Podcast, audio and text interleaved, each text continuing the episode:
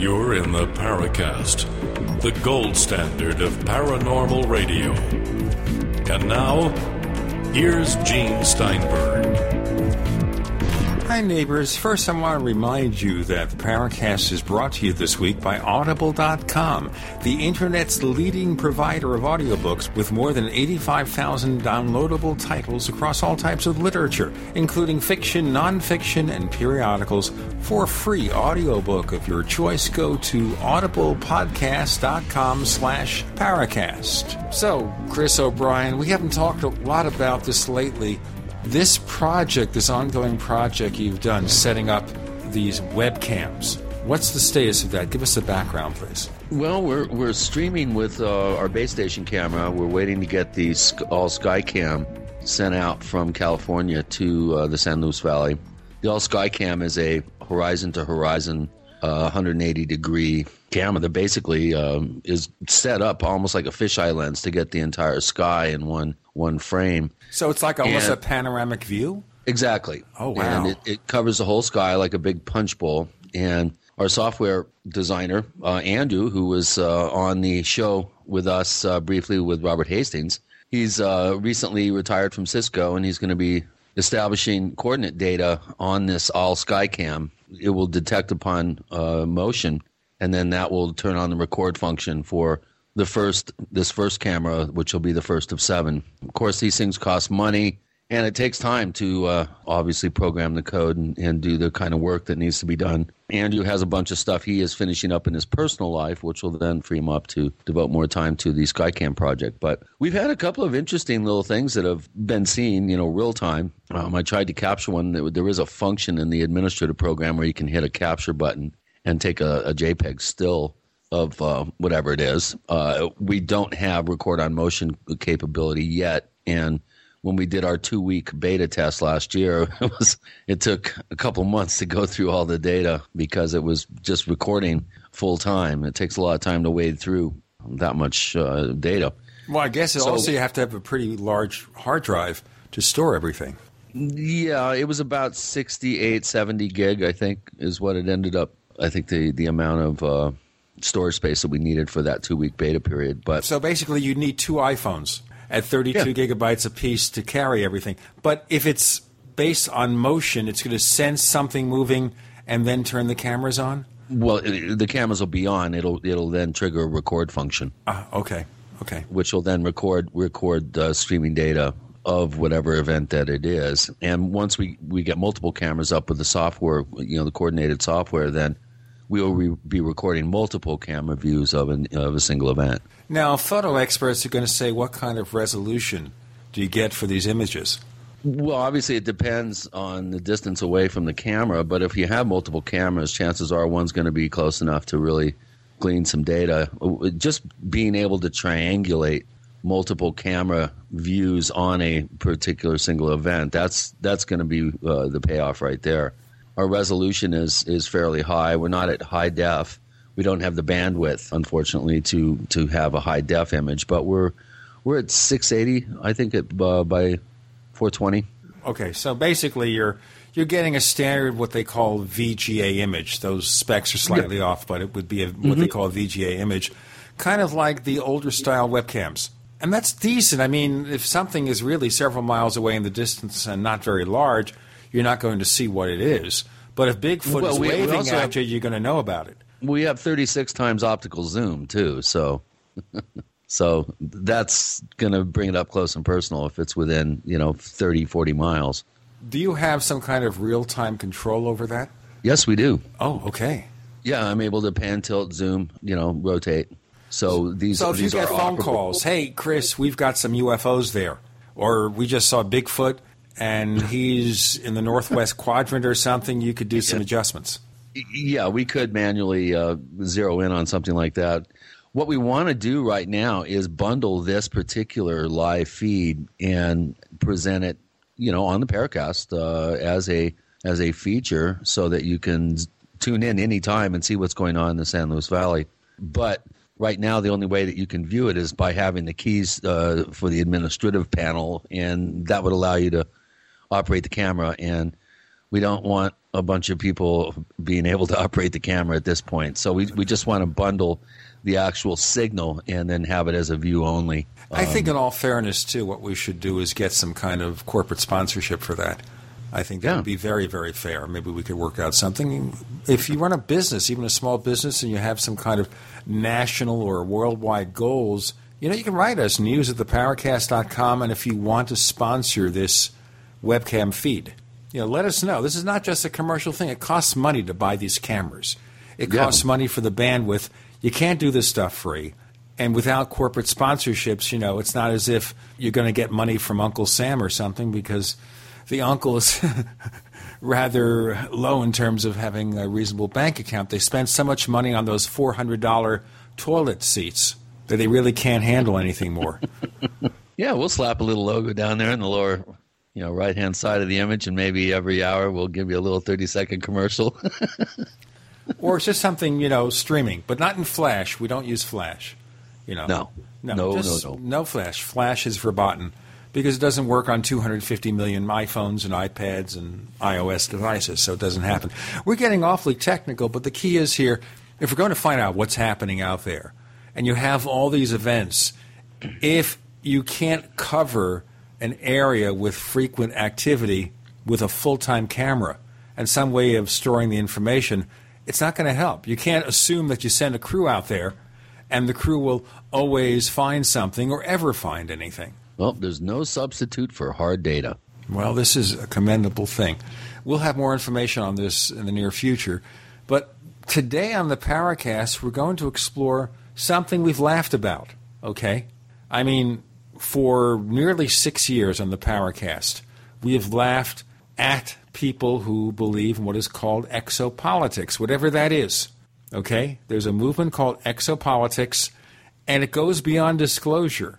Because here we're dealing, I guess, with establishing or furthering diplomatic relations with E.T.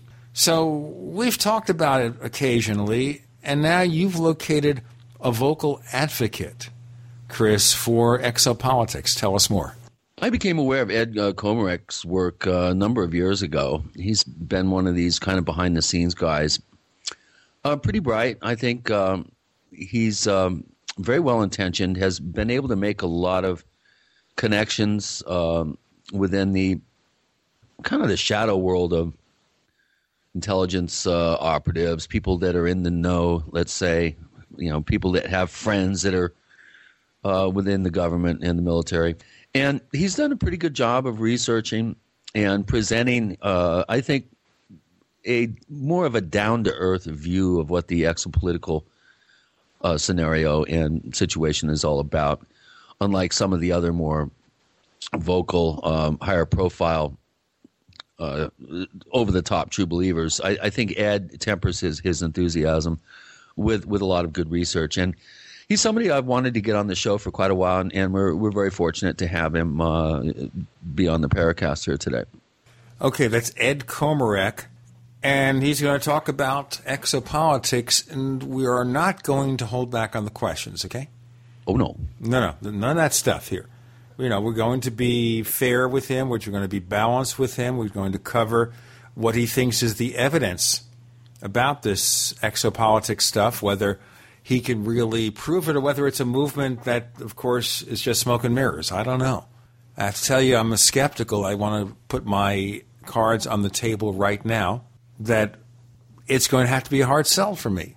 But then if he is willing to answer any question we pose to him, if he is willing to show us his stuff, whether or not he has evidence to confirm this exopolitics and what it means, we're happy to present it. He's been amazingly prolific, by the way. You look at Ed Komarek online, you'll find an incredible amount of stuff. He's not shy about what he believes, which is fine with us. But if he doesn't answer the questions, we're not going to take him seriously. We're going to find out. You're listening to Gene and Chris. You're in the Paracast.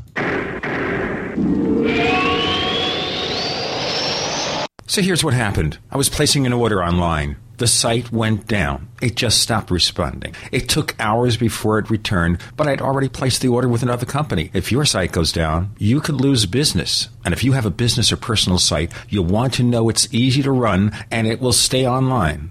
At iWeb, your site is hosted on one of the most reliable networks in the world. Check it out. iWeb.com. That's iWeb.com. Fate Magazine provides true reports of the strange and unknown. Keep up with the latest on angels and miracles, psychic phenomena, ghosts, UFOs, life after death, and much, much more. To receive your free issue of Fate Magazine, call now at 1-800-728-2730 or visit their website at www.fatemag.com. That's 1-800-728-2730. What are you waiting for? Your fate awaits. Making the right decisions is a challenge to investors. Are we going to see economic growth, slide into a recession, or at worst, depression? Hi, Ted Anderson from Midas Resources. We all know when a company acts irresponsibly, divesting ourselves in a move towards safety is prudent. When the market becomes volatile, U.S. Treasuries are a safe haven. But what do you do when the U.S. government overextends itself and spends beyond its means? Many investors are turning toward gold as a common sense alternative to traditional paper investments. Midas Resources has put together a powerful book titled 10 Reasons to Own Gold, discussing costs, benefits, risks, featuring full-color illustrations, weights, and measures. The book is free and can be yours by calling 800-686-2237. Paper investments are dwarfed by gold's 6,000-year history. Discover how gold may be right for you and your IRA by calling 800-686-2237. Whether buying or it's time for you to sell, the book is free. Call 800-686-2237. Did you know nuclear radiation is still spewing out of the melted down reactors in Fukushima, Japan, and making its way across the entire U.S. continent, contaminating the air, water, and food? Dangerously high levels of radiation are a reality here. As a result, radiation poisoning is a distinct possibility for anyone living in the U.S. unless you do something to protect yourself. How? With liquid zeolite from RestoreYourHealthNow.com. Without a doubt, liquid zeolite is by far the best product to remove radiation from your body. It safely removes toxins and heavy metals, boosts energy levels, and promotes a strong immune system. Liquid zeolite is so powerful it was used to clean up contamination in Chernobyl, yet so gentle you won't even know you're taking it. Liquid zeolite comes with a money-back guarantee, but is only available at RestoreYourHealthNow.com. Learn how to get free bottles of liquid zeolite by calling 800-880-9976. That's 800-880-9976. Or go to RestoreYourHealthNow.com. That's RestoreYourHealthNow.com. Solar power. Solar power. Hand crank power. Hand crank power. Radio power. Radio power. The goods you want, the good deals you need to power up your survival are at 21stCenturyGoods.com. In our solar department, you'll find solar generator kits, solar lanterns, flashlights, radios, and solar cell phone and laptop chargers. 21stCenturyGoods.com is your hand-crank headquarters for everything from generators to flashlights to emergency, weather, and shortwave radios by Grundig and Cato. Big brand names and big deals. Like this. Get a free solar flashlight with every order over $75. But hurry, offer ends soon. Go to 21stCenturyGoods.com, spelled the number 2, the number 1, ST, CenturyGoods.com. That's 21stCenturyGoods.com or call 866-999-8422. 21stCenturyGoods.com. Power up your survival. We'd like to hear from you. If you have a comment or question about the Paracast, send it to news@theparacast.com. That's news@theparacast.com. And if you'd like to catch up on past episodes, we have hundreds of shows for you to download direct from theparacast.com. That's theparacast.com. Or check us out at iTunes. We are now going to explore the world of exopolitics with Ed Komarek, who's been studying UFOs for what, Ed, 40 years? About that, maybe a little over that now. All right, so what attracted you to the subject? Before we even get into the stuff about the exopolitics, what attracted you to this? You mean to the field, the UFO field in general? Yes. Okay, it really started back when I left for Alaska, I went to a one-year college down here at a local college, and I went to University of Alaska, Fairbanks, Alaska, where I went for 2 years of college. And I went up there when I was about 17 and went to college, and I used to hang out, I think it was the middle of winter, you know, it was probably about 60 below zero, and us college kids would hang out playing pool and drinking beer down on the bars in Fairbanks, downtown Fairbanks. One day I just wandered out, you know, took a little walk and to get some fresh air, and I came to this little New Age bookstore, and I said, you know, this is interesting. And I opened up the door, and there was, you know, the scent of incense, and it was warm, and there were little, you know, chimes. And I opened up the door, and there were all these books on reincarnation, UFOs, paranormal, and I just felt right at home. Then later, I think they brought a reincarnational specialist up to Fairbanks to lecture, and she did a lecture and did a little mini reading on me, and some of those things started coming true, and so I got interested in that. So I really got into the really big picture to begin with, but then I got into UFOs because you could kick the tires. There was something solid. You know, let's back up a little bit. This psychic or whatever was saying things about you that were true? Well, they turned out to be true. Well, how about a couple of examples just to see what they said and what the reality was? Okay, she said that I would be like a statesman, but not in the normal sense of the word, like a politician, but not in the normal sense of the word, more like a statesman, and that I would be in the newspapers and in the media. When all that started happening and becoming true, I got more interested, so I sent off for I'm pretty cheap, so I sent off for $30 for an extensive reading with 3 questions and details on past lives and whatever. And she did all that, and then she was so good that she actually named the names of people like Susan, Carol, key people that were going to be in my life. And darned if they didn't happen, just about every one of them happened, you know, over the time of my life. You know, now looking back, I'm 63 years old. My birthday was just the other day. And that was, you know, I don't know, that was well over, 40 years ago.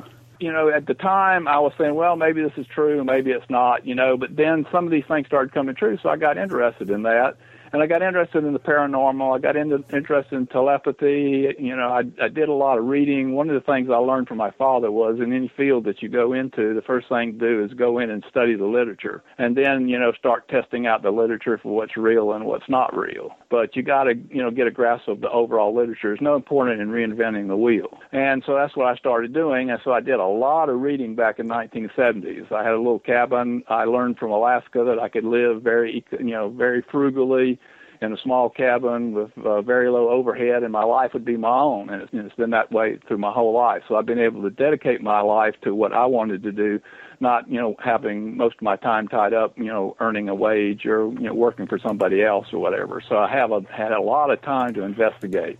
Then, okay, do I take it then you don't have a day job? No, I don't have I retired in my early 20s. I worked up on the Trans-Alaska Pipeline. I worked for Fish and Game up there during the summers when I was in Alaska. I'd come down for the winters, put the money into real estate, and I would tend to buy a little bit of land, fix it up, build me a cabin or a house on it, and then sell it. And then I did that several times in my life. And so with an overhead probably that runs on the average of $500 a month, you know, I've been able to do that. It doesn't take a lot of work to maintain that kind of a lifestyle, and especially when you do everything for yourself, pretty much. Ed, you should mention about your dad being a forestry expert and a scientist in his own right. So you were born and raised and steeped in the scientific method. Oh, yes, because I was actually mentored by Herb Stoddard. He was a good friend of Aldo Leopold, one of the fathers of ecology. So Aldo Leopold is the father of ecology that most people know about because they've read Sandhill Almanac, because he was more available to the public. But Herb Stoddard did the real scientific research on the bob-white quail that brought him into being a father of ecology. And then there was another person, Dr. Ali, in the University of Chicago. Before Dad had to quit because of the Depression, he was mentored also by Dr. Ali. So I was surrounded by some of the top scientists in the fields of natural history. A lot of people may not realize this, but the ecology actually evolved from the old collectors, because the collectors were out in the field collecting animals and studying them and watching their habits and how they interacted with each other and all this sort of thing, as whereas the taxonomists, they were back in the basement, full of various chemicals, and they were sorting species out from subspecies and all this kind of thing. But the collectors realized that these animals are in relationship. These animals and plants were in relationships. And Dad used to argue with the taxonomists early on, and they said, there's no such thing as a relationship. Show me a relationship. Show me a relationship. Pick it up where I can pick it up, touch it, feel it, see it. There's no such thing as a relationship. And Dad never could convince those old taxonomists that there was a basis to ecology and that relationships were real and interactions between species, were real, even though they weren't physically substantial. And so in a way, maybe that helped me, in the paranormal field. And I've noticed there's been parallels that have been very interesting, because he got into fire ecology. He was probably the first real fire ecologist. He fought fire exclusion policies of the Forest Service for his whole life. Explain what that is, those of us who don't examine forestry. Okay. What happens in nature is that fire is a natural part of the environment. Like for you guys out west, you got Ponderosa pine. And that Ponderosa pine has really flammable needles, and over time the needles build up, but the bark is very tough, so it can take a pretty good fire.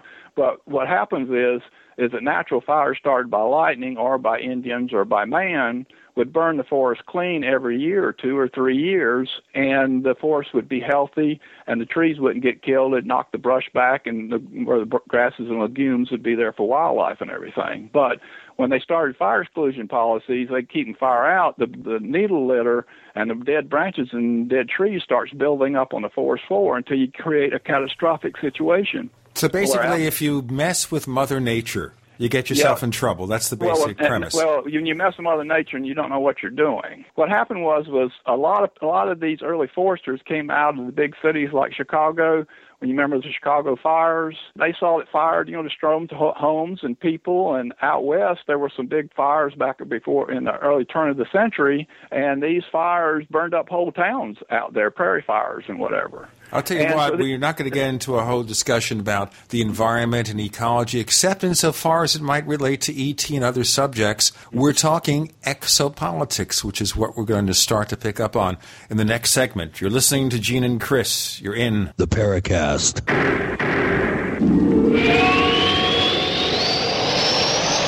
America's #1 source for independent talk radio for over a decade. We are the GCN Radio Network.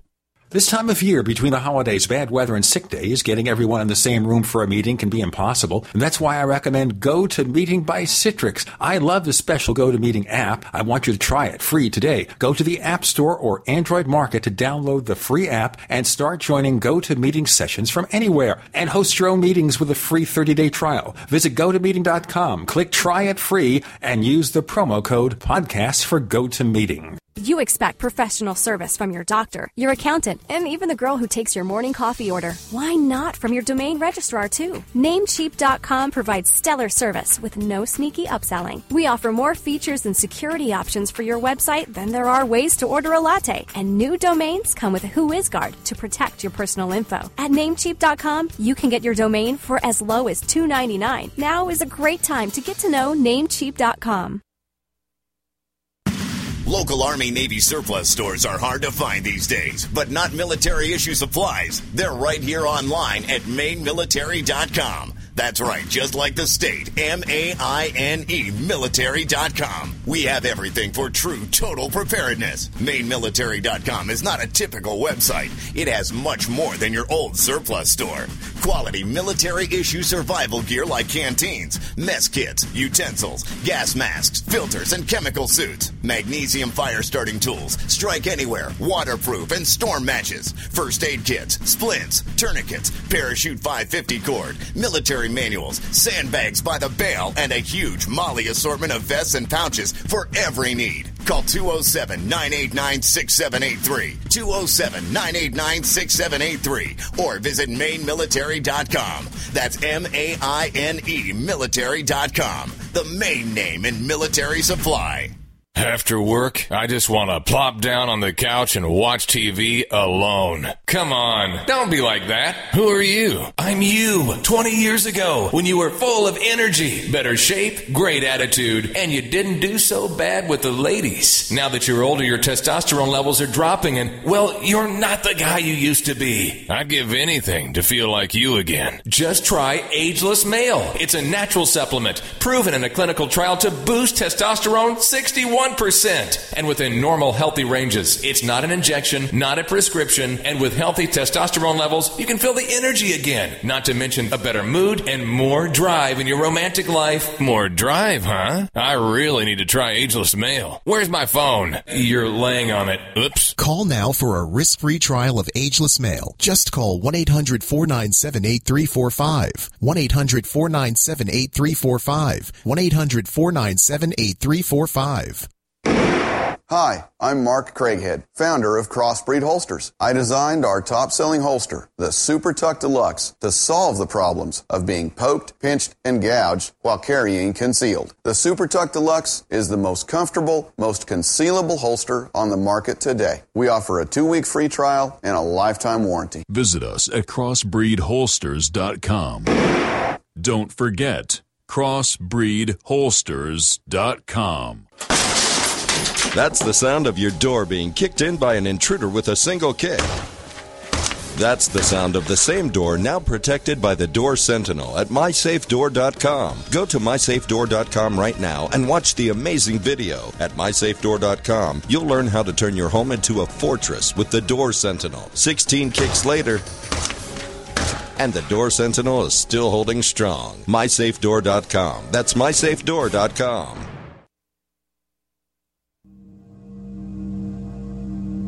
This is Leslie Kane, and I'm with the Coalition for Freedom of Information, and you are listening to The Paracast. Ed Komarek has been studying the paranormal for over 40 years. He's written lots of information about exopolitics, and now let's take it full circle. We're talking about the environment, about the concerns about possibly tampering with Mother Nature. But now let's bring it back to the UFO world. Okay, you got interested in the paranormal. What about UFOs? Did you ever see one? Okay, to bring this back before we get to that, the fire suppression was involved.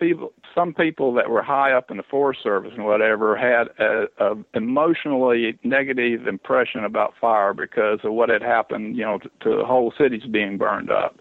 So they tried to apply that to nature. But they felt if it's bad for man, then it's got to be bad for nature. And they didn't know what they're doing, and they created these huge fire accumulations that even today blow up and burn huge sections of the western United States. And in that fire suppression are special interests. So even if you start getting people trained to use fire properly and remove the fire exclusion policy, you get these special interests involved. And this is exactly the same thing that happens in the UFO field, in the field of exopolitics. It's because special interests start getting involved, and they start distorting the truth and the process for financial reasons. Okay, so what financial reasons would impact studying UFOs and possible ET visitations?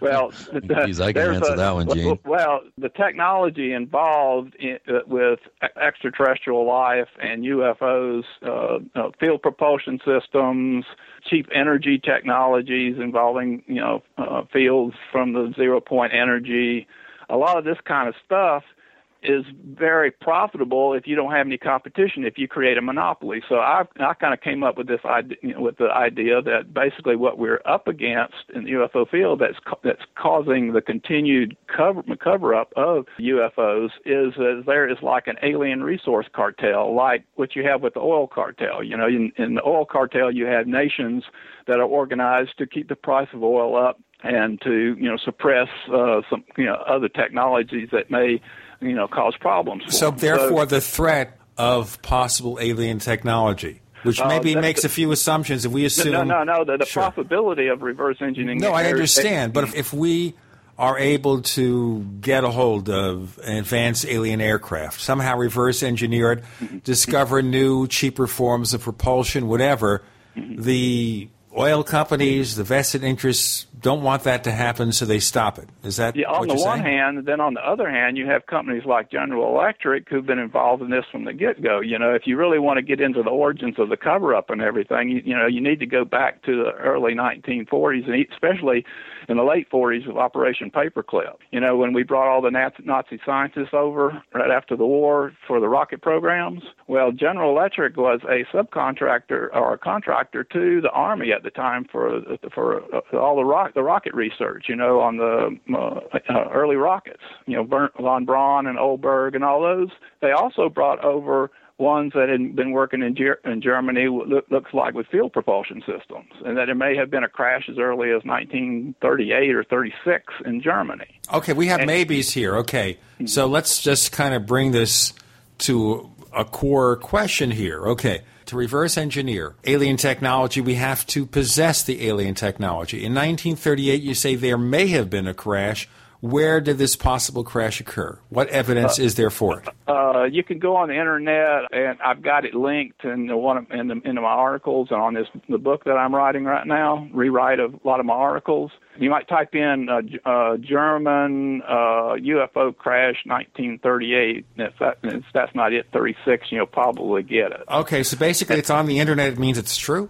Doesn't mean it's true, but that information is there, and you can study up on that. But now there are documents that show that the Germans were involved in this kind of technology. That can also be accessed on the internet. It doesn't necessarily mean it's true, but it's accessible on the internet, and I think you can prove to your own satisfaction that it is true, that some of these documents and drawings, technical drawings, are real. Okay, I have reference here, okay? Mm-hmm. And we're talking about a UFO that supposedly crashed in the Black Forest in Nazi Germany in 1936, right? Yeah, it's 36 to 38. Okay, so if it crashed, it meant, therefore, that these famous scientists like von Braun were called in to check this crash of an alien spacecraft. Mm-hmm. And supposedly they tried to reverse engineer something. Yeah, but, so there was was two programs. There was a public program that when the V-2 started dropping bombs on London, everybody knew about those rockets, right? And jet airplanes at the end of the war. But there was this parallel space program or aerospace program that seems to have begun about then with the Germans first, and then later it was when we moved the Germans rocket scientists, we also moved some of these scientists involved in field propulsion systems or connected to it also. And there's one guy showed up here just recently in this Parsec interview that Stephen Greer had done with this computer security expert. And he brought up that he had met at Tonopah. That's part of Nellis. But if they were successful in these developments, what technology came from it? The V-2 rocket? No. That the V-2 rocket was the public. It was research. The public face. Right, overall space program. Excuse me, Ed. Okay, faced with the setbacks, the end of World War II. Nazi Germany wants to save the Reich. They couldn't bring out some alien technology to make it happen? Well, that's what they were working on, but they didn't get it to the point where they could use it like they were able to use the rockets because they didn't have a lot of time. Apparently they got into it in the late 30s, not any earlier than that. But where is the evidence? I see the references online. There's dozens of references to a UFO crash in 1936 and reports. Where is a smoking gun? Okay, what do you mean? What kind of evidence are you talking about? Evidence that it happened, not just because somebody writes it on the internet. What evidence is there that such a crash took place?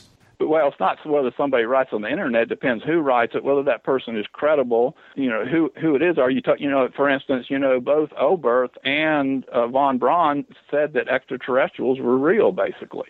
And they made those statements, and those quotes are available. I mean, they're pretty credible. Okay, so those quotes are available where? But if you're looking for hard evidence... Ed, where are those quotes available? What they said about E.T.? Okay, just go to my blog, exopolitics.blogspot.com/. Okay, but instead of having everybody look it over, why don't you summarize it? Where did they make these statements? Okay, I'm going to have to go and see what's written with the quote. You know, you can look it up. Anybody can just put in search in Oberth extraterrestrial, and you'll come up with probably with the quote. You want to do that, or me do that? Okay, so if I look up Oberth and ET? Yeah, look up Oberth and extraterrestrial. Oberth and extraterrestrial. This is live research, ladies and gentlemen. Yeah. All right, let's just take a look. Oberth UFO. Okay, Oberth and extraterrestrial. Yeah, I just saw the, and I'm looking up his Wikipedia entry. Okay? Mm-hmm. And let's just... Okay, he was obviously a supporter of the ET hypothesis for UFOs. Mm-hmm. We understand that. Okay, so let's... Okay, that's pretty much confirmed. He believed that UFOs were real. On the other hand, did he ever have any evidence of... You're not going to have any physical evidence, because anybody that gets physical evidence and they talk about it, it's going to disappear on them. I mean, one of the best cases of that happening and the most detailed is in which Chris is, is well aware, which is Ray Stanford's sonoral crash, in which there was some little bit of metal from the landing gear that was that he recovered, and the whole process he went through. And the song and dance he had to do, and it disappeared during the examination. You know, when he had it was having right. He blamed analyzed. Yeah, he blamed Dick Hall for 40 years for that one. Yeah, but okay, we've been blaming Dick Hall for a lot of things over the years, but he's no longer here to defend himself. Yeah, I'll tell you what. Let's do the break, Ed, and then we'll cover this, and we'll cover where we go from here. Okay. Ed Komarek, the subject exopolitics. We're talking also about whether there was a UFO crash in 1936 in the Black Forest in Germany, about statements made by the German scientists, and more with Gene and Chris. You're in The Paracast.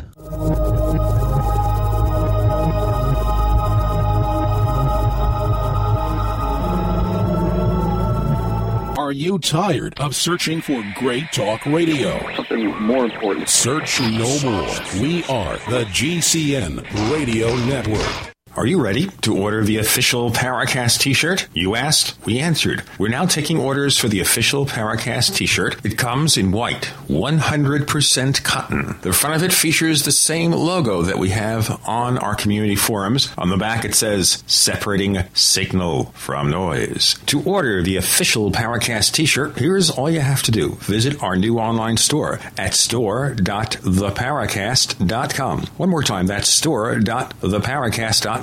You can use a major credit card to place your order for the official Paracast t-shirt. Hey neighbors, we have one more thing to talk about, and that's more merchandise at the official Paracast store. We have hats, we have jackets, we even have a flip video camcorder customized with the Paracast logo at the official Paracast store. It's all now available at the official Paracast store, store.theparacast.com.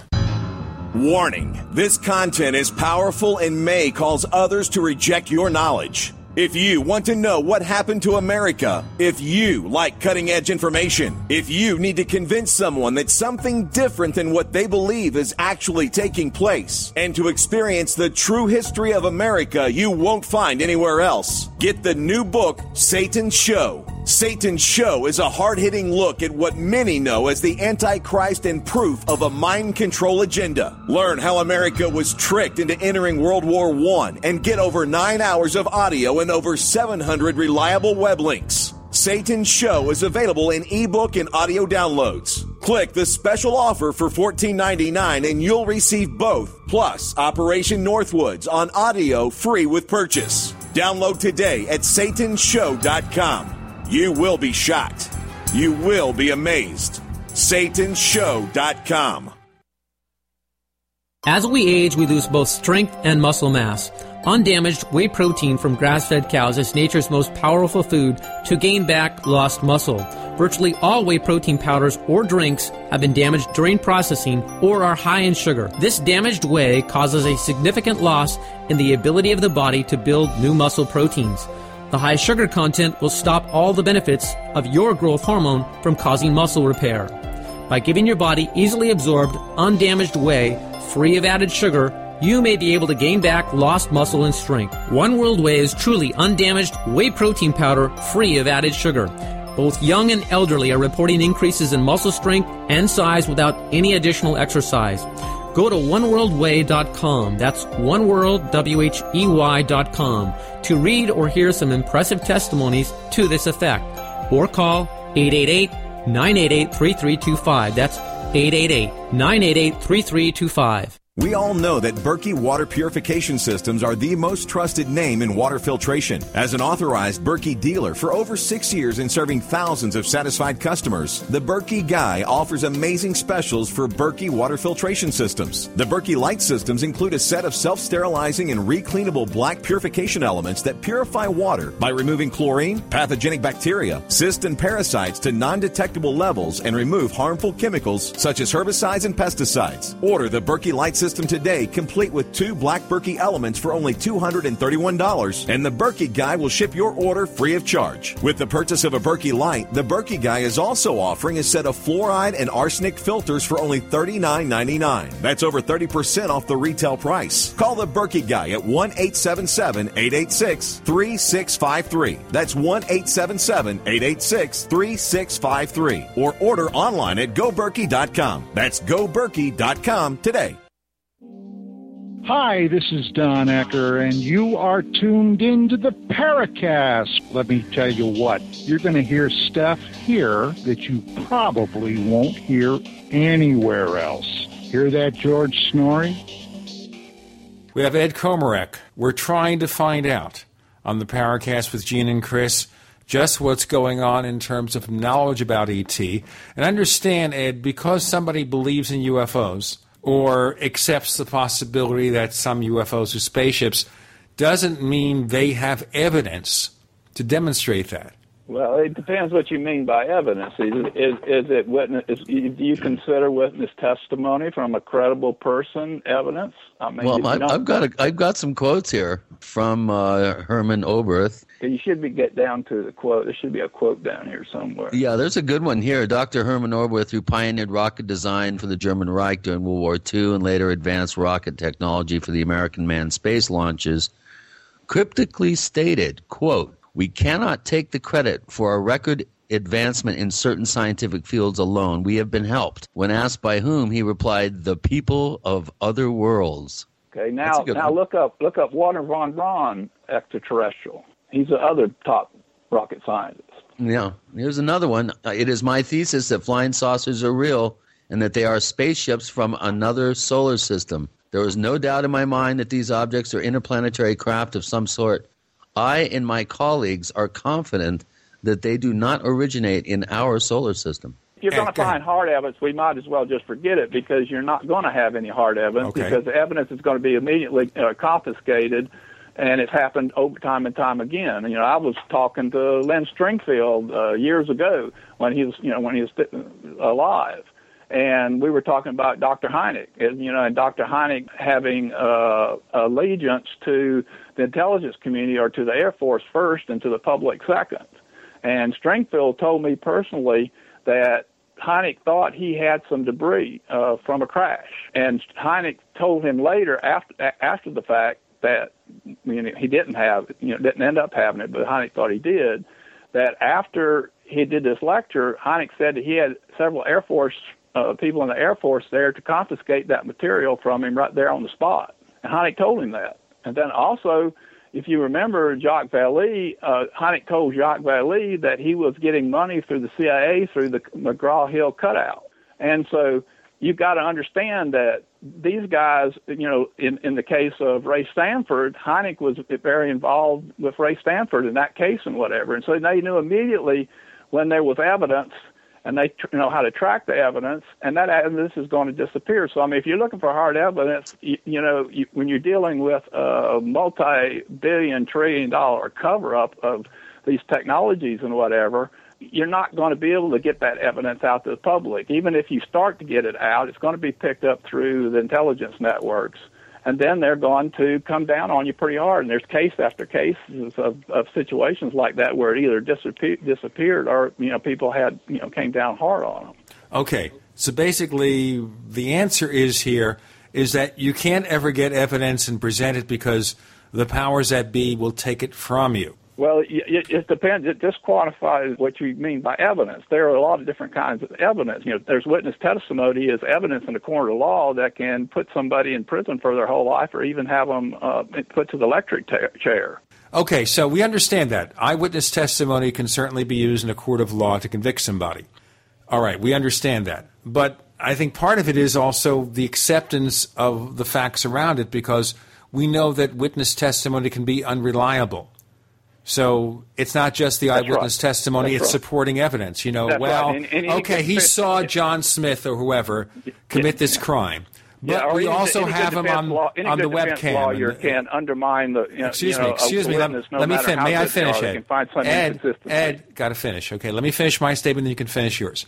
Okay, so we assume then if someone says, I saw John Smith commit this act, and we can basically find evidence that John Smith was in the neighborhood when he committed the convenience store robbery or something. Mm-hmm. So, you know, there's some backup evidence. It's not just what someone says. If someone says they were sexually abused, you're going to look at that and see if there's other evidence, trace evidence such as DNA, stuff like that. Yeah. They do with a woman what they call a rape kit. If you've seen, you know, Law and Order, you know about that stuff. Yeah. So there's going to be evidence. So it's not just the eyewitness testimony. Recently. It's the accompanying evidence and also how reliable that person is. That's right. Okay. And in court, you know, you have both sides present their case, and they argue, you know, their case, and they present their witness testimony and any physical evidence that they have, and then the court decides, you know, what the truth is, and comes up with a sentence, or the judge comes up with a sentence. And so we're trying this in the court of public opinion, so to speak, I would suppose, you know, being that it's never really got into the courts, even though some people have talked about doing that and presenting it, you know, in a court type of environment. But now, if you want to start to get into physical evidence, you know, in association with, say, alien contact, for instance, Bob Collins, I'm sure you're familiar with Captain Robert Collins. Okay.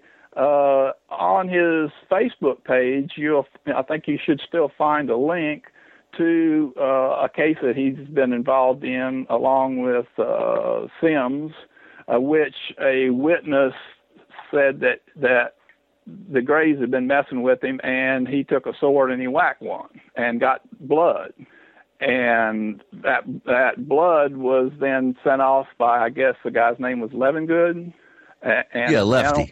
Levingood, according to Bob. So, I mean, in that case, you not only have the witness testimony, but you do have alleged DNA or hemoglobin evidence or whatever. So, I mean, you can concentrate on those cases. Let's look at the evidence then. Where is it? Where is that DNA evidence? Okay, let's go to Bob. He sent it to the Grass Lakes Biophysical Laboratory up in Wisconsin, where W.C. Levingood has his lab and stuff there. Yeah. And so you can. Let's see. We've offered an invitation for Bob to come on the show and talk about the case, but we haven't really got him to commit yet. Uh-huh. Well, I guess we'd like to see the results, that evidence. Well, he'd be a good one. Wouldn't that be nice? Sure. Yeah, well, he said it's got pretty serious, though, and dangerous, and, you know, people have been, you know, harassed and whatever, and that's the kind of situation you're going to run into when somebody gets some real evidence, because let's cover up. You know, if you came up with real evidence and you could get it out to the media and you could get it out to the mass public, no more cover-up. So there's no way the intelligence communities and the people involved and the cartels involved in this are going to let that happen. And if it starts, you know, they're going to stop it if they can. If not, they're going to destroy your reputation. Okay, so basically, though, this may be true. I'm not going to say it's not. But also it could be used as an excuse. You could say, well, the reason I don't have evidence for this is because it was confiscated, or the powers that be won't let me present it. I gave it to this laboratory and it disappeared. I sent the photographs off to be examined, and the photographs vanished. Couldn't find him. Yeah. So basically, but is that also used as an excuse? I mean, I'm not saying what you're saying is not true. Ed, it works if you don't interrupt me. Okay, we're trying to be civil here. Okay, but I understand what you're saying. But the problem is here is that it's also a convenient excuse to say, wait a minute, they took the evidence, they won't let me present it. That can be an excuse also. How do I know that's true? Yeah, I completely agree, because, and that's basically is how do you tell the difference between a counterfeit dollar and a real dollar, especially if you if the counterfeit dollar is made by a real good counterfeiter. You know, so you know, basically the bottom line is you're right. There are people, and the UFO community is rife with these people that are creating false narratives based upon their exposure to the UFO community. So they're feeding information back through into a false narrative, and if you don't have collaborating evidence, you're really setting yourself up to go over a cliff with them. And a lot of people are doing that, and it's discouraging a lot of people in the field, and people give up once they've been had and they've been conned. They give up, and they don't go any further. Okay, that kind of covers this issue of the UFO crash in the Black Forest. We have reports that may have happened, but we don't have evidence that ever occurred. That evidence has been confiscated. You would have to go back and study. Well, you're going to have to realize mostly, you know, you're probably just wasting your time if you're looking for some physical evidence, that solid evidence that's going to blow the cover-up wide open, because you're not. That would end the cover-up. There'd be no more cover-up at that time. So what we have to do in lieu of not having access to that kind of material and being able to get it out into the public domain, we have to rely on witness testimony and on the credibility of certain individuals like Oberth and Wernher von Braun, Ben Rich, you know, who said that we have the technology to take ET home, and it would take an act of God to get it out of the corporations and whatnot into the public hands. So well, Ed, that leads us to you know, the logical progression in the conversation would be what you cover in Chapter 3 of your book that's slowly being published online at your blogspot, and that is the whole idea of the breakaway civilization, as I think Richard Dolan was one that coined it. I'll tell you what, we'll go into the breakaway civilization, but we have to break away. With Ed Komarek and Gene and Chris, you're in The Paracast.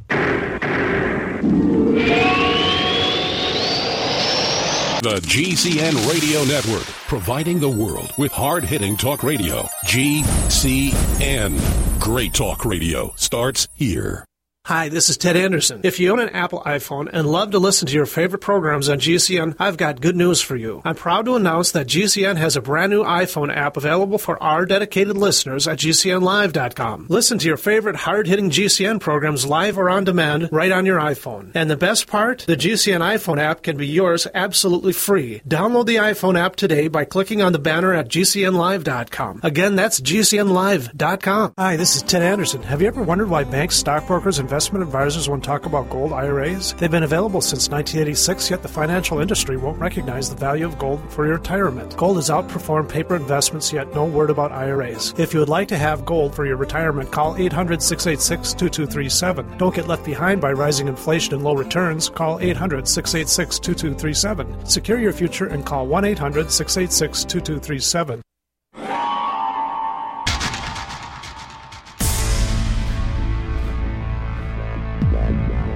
Welcome back to The Paracast, the gold standard of paranormal radio.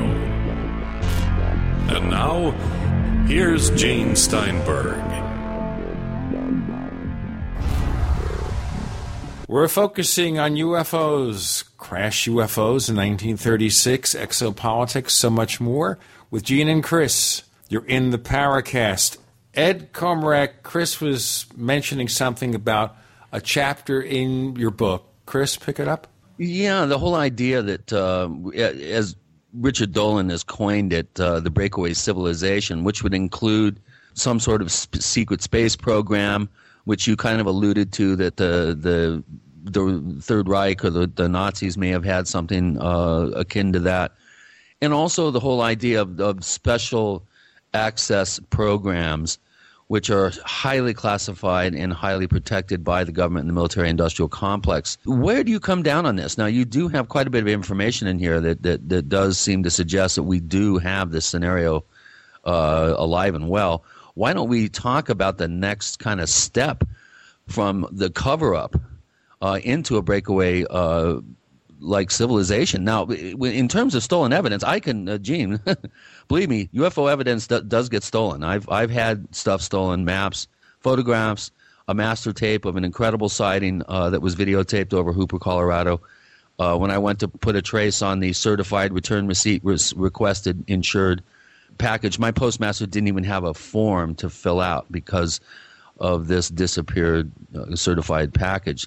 So this type of thing does occur. It's fairly routine, and this does suggest that there is some agency monitoring this type of information. So let's look at this whole idea of a secret space program and a breakaway civilization. Ed, where do you come down on that? Well, what I'm trying to do in rewriting this book is to present my argument that there is this breakaway society or civilization that is involved in a very advanced space program that is covert and that the general public does not know about it, and also this is also very involved in tunneling and underground facilities, secure facilities, particularly in the western United States and whatever, out of the public eye. And that this all began way back, apparently maybe with the Germans, and then Operation Paperclip. There were two space programs. There was a secret space program, and then there was the public space program. And then in the 1960s, my argument is, in which I'm presenting evidence, is that possibly speculating that one of the reasons that we didn't go back to the moon is that we simply shifted from the rocket space program to a more advanced type of space program, and that we have continued to go back to the moon and may even have a base on the moon and Mars. Now, so I'm presenting this argument, through these chapters, that that's indeed what has happened, and that it's not something I can really explain very well in an interview. People have to go study the links that I present for the, for the evidence for this. But okay, we've heard this before, that there is a parallel space program being held in secret where they're using advanced spacecraft and all sorts of things have been discovered, whatever. Okay, but again, we have the same problem. How the heck do we nail this down? Well, it takes a lot of time, and it takes a lot of work, and it takes a lot of study. And the general public, it's almost impossible for the general public to sort it out, because you have all these frauds in the field involved in this. So the best that we can do, I feel like I can do, is to write this book, which is really a summary of all the information that's in my over 200 articles that I've written and have circulated on the internet for the last 10 years, and all the links to that information to present the argument that this is indeed what's happening. For instance, you can see the timeline as this secret space program develops. There's a very important document that gets overlooked by a lot of people, which is the 1956 Wright-Patterson declassified document on the state of Electrogravitics in 1956, whatever. It's pages and pages and pages. And in that, it clearly shows in that document that major corporations, General Electric and other corporations that became the defense contractors we have today and whatever, but General Electric really sticks out like a red flag. In fact, General Electric, one of the prime debunkers, Phil Klass, in the UFO community, worked for General Electric in the 1950s. And General Electric was involved in bringing the Nazis over in Operation Paperclip. What interests me just as much here when you look at stuff like that is that statement that former Defense Secretary Donald Rumsfeld made on the day before 9/11, September 10th, about several trillions of dollars they could not account for. $2.2 trillion. Okay, $2.2 trillion. And we go back to the jokes about how the military spends $400 on a toilet seat. And then there's that funny statement in the movie Independence Day by Judd Hirsch. They spend $800 on a toilet seat or something, that they're using this to fund some sort of black project. Of course, that doesn't mean this had any connection with 9/11, except that it knocked the statement off the radar. So is that also indication that there's a lot of money being spent behind the scenes that we're not accounting for that may accomplish this? But the other question I'd ask is it just the U.S. with a secret space program? If we're having secret space programs, what about the Chinese? What about the Russians? They're doing it too? Well, the important thing to look at is that if you're really into documents and documented evidence, is that Wright-Patterson paper, because that's clearly not a hoax. It was declassified from Wright-Patterson, and you can just look up on the internet Electrogravitics 1956 Wright-Patterson, and you'll get it. And I've got it in my book, I put the whole thing in there because it's so important, because it shows that the state of electrogravitics is basically negation of gravity. And that document shows that in 1956, or a little before that, the document, I guess, was written in 1956, that these companies like General Electric were on the verge of making major advancements in electrogravitics. And it was a big thing back then. I remember even as a little kid having a book with a rocket, you know, so and so, and the anti-gravity paint. This little rocket was painted. There was a lot of talk back then about anti-gravity, but all of a sudden, almost within a year or two, it completely disappeared off the radar, off the public radar. Nothing, zip, gone. What I'm trying to argument I'm making is that it just disappeared out of the public eye, but it's continued in the covert realm as classified projects, the same way as the general space program as it was advancing. And another really good source of information here recently was Boyd Bushman. He's a senior scientist for Lockheed Martin, and he actually came out and discussed electrogravitics, showed how you could set up an experiment. If you had like $5,000, you could take two very powerful magnets, and that you could cram them together, reverse polarities, and if you dropped it from up on a stairwell with another object the same size and weight and everything, this one would come down much slower. And so this guy, you know, has come out and talked about the state of electrogravitics. But here, the second interview that he did, he actually showed up in the interview a diagram of a craft of saucer that he said had been built with a field propulsion system, had been powered by a miniature nuclear power plant, and so that was in 1959. So the Wright-Patterson paper came out in 1956, but it looks like by 1959 on the timeline, we had a nuclear-powered spacecraft. And then, if you remember the Cash Lundgren case, which was in the 70s, there was a craft, exotic craft, surrounded by helicopters that irradiated Betty Cash and Mr. Lundgren, and that even went into Congress, and the government denied it ever happened, and they, you know, got very sick from that and everything. And so my supposition there, or speculation, is something went wrong with the nuclear power plant, and that was one of ours in the early 1970s. So that was another little point on the timeline. Well, you know, and that raises an interesting question here, which I really think we can pursue before we get into more of the meaning of exopolitics, and that is to give people a little bit of a cliffhanger. How many of these so-called craft are really one of ours, not one of theirs? Ed Komarek has joined us with Gene and Chris. You're in The Paracast.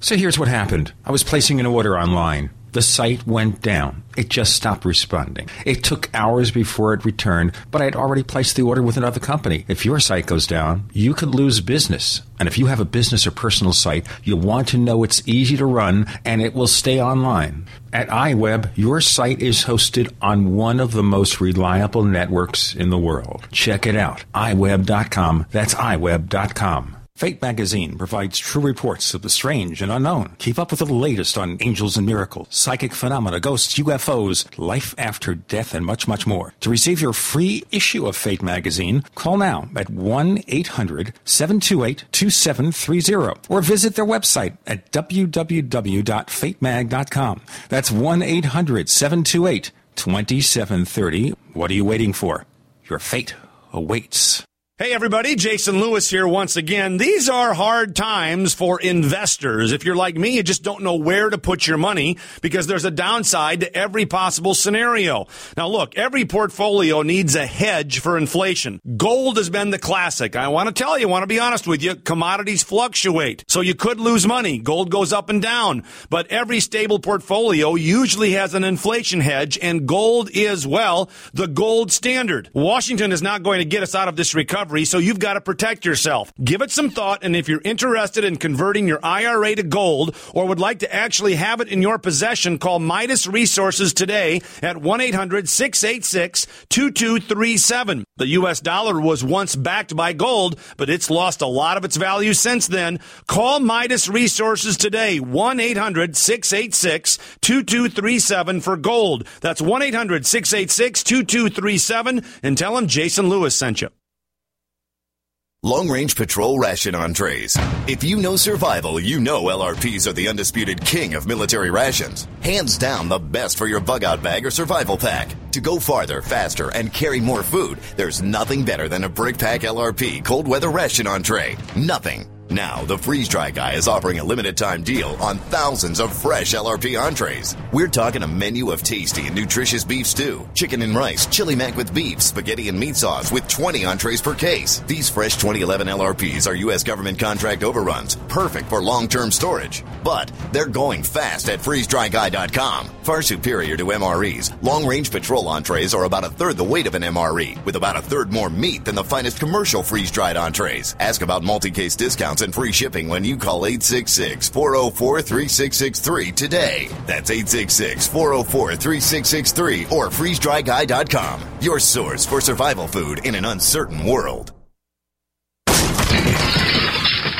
Burglars love easy targets, like a dark house that looks like no one is home. Don't let your home be the next target. Make it look like someone is home watching television with Fake TV. Fake TV is a small electronic device that makes the same light as a real television, so from outside it looks like someone is home watching TV. Fake TV plugs in just like a lamp on a timer, but is far more convincing to burglars. Fake TV deters burglars, costs far less than an alarm, comes with AC adapter, and is highly recommended by numerous police departments. Use it anytime you're away from home. To order your Fake TV for only $34.95, go to FakeTV.com or call 1-877-5-FAKE-TV. Each additional Fake TV is only $29.95. So get one for you and give one or more for Christmas. Now through Christmas, get free standard shipping on any quantity Fake TV purchase. Call 877-5-FAKE-TV or go to FakeTV.com. FakeTV.com, the burglar deterrent. We'd like to hear from you. If you have a comment or question about the Paracast, send it to news@theparacast.com. That's news@theparacast.com. And if you'd like to catch up on past episodes, we have hundreds of shows for you to download direct from theparacast.com. That's theparacast.com. Or check us out at iTunes. Now, long time ago, our old friend Jim Mosley said that he thought a lot of UFO cases were Earth-based, and I think he did that. He admits he did that, mostly just to keep the argument going. But in point of fact, that's one discussion that you, Ed Komarek, are raising right now, that this particular UFO case involved a test of a nuclear-powered craft that we made. Is that correct? Mm-hmm. Yeah, that's right. And so that complicates the matter even more. So what's the public to think? You know, which we have to go to, unless you have enough information, you got enough of collaborating evidence on timelines and basic intelligence, you're going to probably not get to the bottom of it. That's why a lot of people just throw up their hands because of the fraud in the system and whatever. But if you go back, you can see that the power plant that we didn't look like at that time, we didn't have any kind of exotic power plant technology. Basically, the Navy had learned how to miniaturize nuclear power plants for submarines and for aircraft carriers and that sort of thing, and they were already putting them into spacecraft to run the field propulsion systems, because the field propulsion systems use a huge amount of electricity, so it's got to, you know, it takes a lot of power to run that field propulsion system. So you're already seeing a divergence there of reverse engineered already in the 60s, late 50s and the 60s, that can confuse the issue as to which craft are extraterrestrial, maybe extraterrestrial piloted, and which ones may be our own. So you just have to kind of keep following the timeline. Another key part of the timeline was in the early 1960s. I don't know if you're familiar with Bill Uhouse. He claimed to have actually worked with an extraterrestrial in a program involving gray extraterrestrials, tall gray extraterrestrials, on the simulators for the flying disc. This was in the 1960s. No, that always bothers me about this, Ed, and I'm not saying it's not happening, is if we have all of these advanced aircraft and we're spending all these trillions of dollars to fight wars, ground wars, in, of course, the Middle East, wouldn't it make sense to maybe break out one of these things from time to time? And we're not just talking about drones, because there's no indications that drones are anything but our own technology. But break out the stuff and try to show what we can do and maybe get these wars over real fast? Well, the problem I think is that then our adversaries know how to make these things. And not some of it's not all that tough to make. And so if our adversaries, you know, even the Russians, though, knew what was going on, you know, in the Manhattan Project. They had their spies in the Manhattan Project and were able to build a bomb right after we built our bomb. So you're not fooling these other countries, but you are fooling the public. So I think and there's a general thing, you know. Yes, but one point here. If other countries knew we could do this stuff, that would basically allow us to assert even greater control. And how could they not know? They certainly have spies here. Yeah, and they do know, and they're kind of involved in it because, like, I actually talked to two different people. You know, some people feel like Clifford Stone has some credibility problems, and you can always find problems with different people. But both Clifford Stone and Charles Hall essentially told me that stuff that the Chinese sent up or the Russians sent up, they have to ask permission for it, or it just disappears. Can you imagine trying to tell your public, Russian public or the Chinese public, that you got to have America's or the American allies' permission to send something up into space? I mean, that's not going to go over very well with your public. So, right there, they're not going to blow the whistle on it. It's not in their interest, and it's not in the United States' interest to blow the whistle on it. But now there's other countries, third world countries and whatever, that maybe would like to get the information out, like, you know, the Brazilians who've been declassifying a lot of documents. I mean, the latest from the petition is absolutely nothing out of the ordinary is going on that was presented, you know, to the White House about UFOs. And still, they're sticking to their storyline that absolutely nothing is going on, but the British are releasing large amounts of documents, thousands and thousands of pages. The Brazilians are releasing thousands of pages, pictures, cases, working with the UFO investigators in Brazil. In Argentina, same thing. Peru, Ecuador, all these countries are declassifying documents like crazy now. Anybody can get on the internet and look up the documents. They're real. They've been declassified in these different countries and whatever. Yeah, but you know they're not. They're holding on to the good stuff. Plus, we had A.J. Gavard on a couple of months back, and of course, I asked A.J. point blank, hey, have they released any films, any photographs, any good scientific data? And he said no. Well, not in Brazil, but they did in Mexico. Remember the gun camera photos in Mexico, and I think in Argentina. And also Ecuador released some stuff because Ecuador got really pissed at the CIA. Well, I don't know if I'm supposed to use that word or not, but got upset at the CIA and some things that happened, and they started releasing some information. A lot of these other countries are releasing information like crazy, showing very much that the military is very involved in this, takes this very seriously, and it's just the tip of the iceberg that they're releasing, while the United States is still sticking to its false narrative that nothing out of the ordinary is going on, that maybe there's something way out there, a million light years away, but certainly not in everybody's backyard, you know, affecting your neighbor. I mean, if it still works, why fix it, you know? So they figure they can still get away, you know, with this kind of deception in the public in the United States, whereas in other countries they're trying to get the information out. But the reason the United States doesn't want to let it out is because they're number one in all this, and they've got a monopoly. Their corporations have got monopoly on these technologies and whatever, and who wants competition? Whether you're in our oil cartel or whether you're our trust, it's your banking trust or whatever you're involved in, the last thing you want is competition because that's going to cut down on your profits. What I'm saying is that there is an alien resource cartel made up of corporations, major defense contractors, computer companies, and whatever that go all back to that Wright-Patterson declassified paper that are making possibly trillions of dollars on this. They don't want competition, and so they've got the brakes on any kind of effort to try to get this information out to the public. And any country that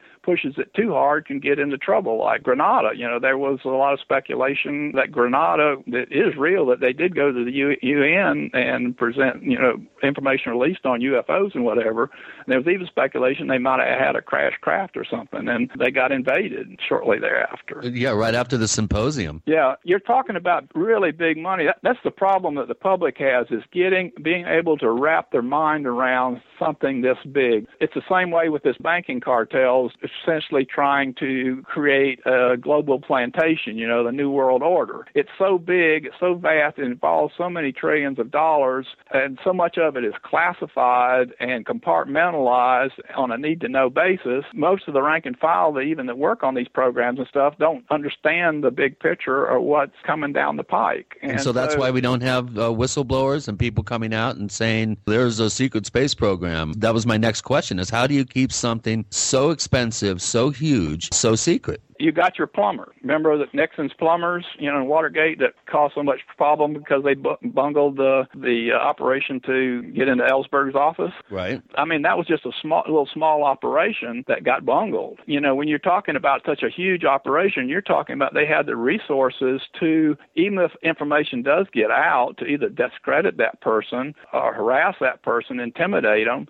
and get them back in the fold again. And real information, when it does come out on the internet or something, you get a little snippet. You know, like this recently, there was a guy who claimed to be a captain, and he got to talking to some people where it was not a very credible forum. And I'll tell you what, we have to pursue these revelations from the internet and more with Ed Komarek. With Gene and Chris, you're in The Paracast.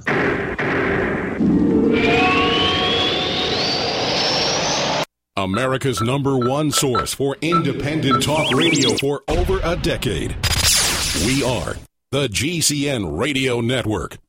Ray Perkins, a reclusive veteran burned out from the Gulf War, lives tortured by relentless, perplexing nightmares. Nightmares of a horrific battle in deep space and of a mysterious woman suffering in agony for her devastated world. A woman not yet born, calling across centuries to him. Then, a coincidence leads him to his destiny, his chance to alter the universe. Attack of the Rockoids. The former fiction editor for Star Wars and Indiana Jones, Robert Simpson, writes, "The soul of the novel Attack of the Rockoids lies in its heart and passion for building a convincing tale of a love that spans the galaxy, a thrilling story. Attack of the Rockoids is available now. Read a sample chapter and get a special discount off of the cover price at our website, Rockoids.com. That's ROCKOIDS. Attack of the Rockoids, a novel in the grand science fiction tradition. The perfect water for drinking, bathing, and cleaning, right at your fingertips? Yes, you can now have the most powerful water ionizer on the market for less than half the price of competitors. The Genesis Platinum Water Ionizer from GibsonsHealth.com creates the perfect drinking water of 9.5 pH, automatically cleans every time you use it, and even tells you when to change filters. Other 7-plate water ionizers are priced at $2,000 or even $3,000, but the Genesis Platinum is only $1,695. Get yours today at GibsonsHealth.com. Under Nutritionals, be sure to click on Essential Oils for aromatic liquids extracted from a broad range of flowers, stems, seeds, and bark. And to really balance your body, click on Go Green, the most complete green drink available, necessary for survival. All this and more are found at GibsonsHealth.com. Call 800-388-6844. That's 800-388-6844 or GibsonsHealth.com. Healthful living since 1974. What happened, man? You used to be energetic, happy, and wow, did the ladies love you. Now, you fall asleep on the couch, irritable, and out of shape. Don't be that guy. Call now for a risk-free trial of Ageless Male, a natural supplement shown to raise testosterone by 50% and maintain healthy, normal levels. No injections, no appointments. With healthy testosterone levels, you can feel that energy again, that great outlook again, and yes, even a healthy sex drive. Right now, you can try Ageless Male risk-free. There's nothing to lose, guys. If you're a man who's noticed changes in your body, your mood, your sex life, call now for a risk-free trial of Ageless Male. Be the guy you used to be. Just call 1-888-246-0623. Don't wait another day. Just call 1-888-246-0623. Again, 1-888-246-0623. Iodine protection packs from hempusa.org are now in stock for immediate delivery worldwide. Our iodine protection packs include microplant powder, green life kelp, red palm oil, and our clear roll-on iodine that will feed the body the iodine it needs. All iodine protection packs are in stock, save you money, and ship for free in all 50 states. Visit hempusa.org or call 908-691-2608 today. HempUSA.org has a revolutionary wonder food for detoxing the body and rebuilding the immune system. Microplant powder can help unclog arteries and soften heart valves while removing heavy metals, virus, fungus, bacteria, and parasites. Plus, it cleans and purifies the blood, lungs, stomach, and colon. Keep your body clean with microplant powder. Visit us at HempUSA.org or call 908-691-2608 today.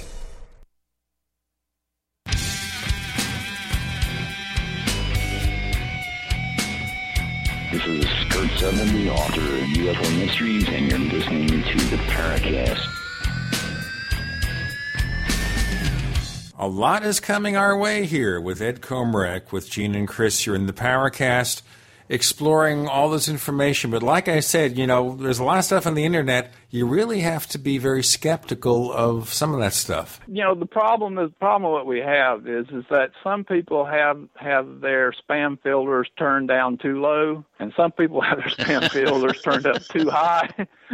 That's a good way of putting it. Yeah. Well, here at the Paracast, we got really robust spam filters. Yeah, and that usually what happens is you get hoaxed a few times and you tend to tighten down on your spam filter. And the problem with that is you then exclude a lot of information. That's the reason that I try to keep my spam filter pretty open, and that's why I really appreciate, you know, skeptical people, particularly informed skeptics. Disinformed skeptics or uninformed skeptics, that's another thing. But informed skeptics that know the subject matter and whatever can keep me from going off of a cliff, from going too far out on the limb and having it breaking off.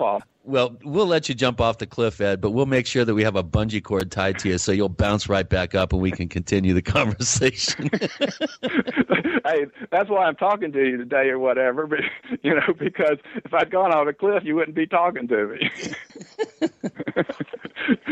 Look what happened to Eric Julian. You know, Eric Julian started off, you know, saying that he had extraterrestrial communications and everything else, and then he goes off the cliff with that prediction that, you know, there was a comet going to hit in the mid-Atlantic, and people could have even got hurt in that. Some people even evacuated from the African coast because of that prediction and everything, and I was all over him trying to stop it and whatever, but I couldn't. You know, and it completely discredited him and everything that he was involved in. Well, and look at the Paul Benowitz case. I mean, a classic example of a guy that was pushed over the cliff because he may have stumbled on early digital burst transmissions right there at Kirtland Air Force Base. Well, that was official, you know, kind of an unofficial official story, whatever, but he might have actually got into something there, and that's when you get into this whole area of Deuce, New Mexico, which has all come to light again, you know, which I'm fairly skeptical about. Bob Collins, who knows quite a bit, seems to think there's something to it, but it's not located on that Indian reservation. It's located at T-something or whatever or whatnot. But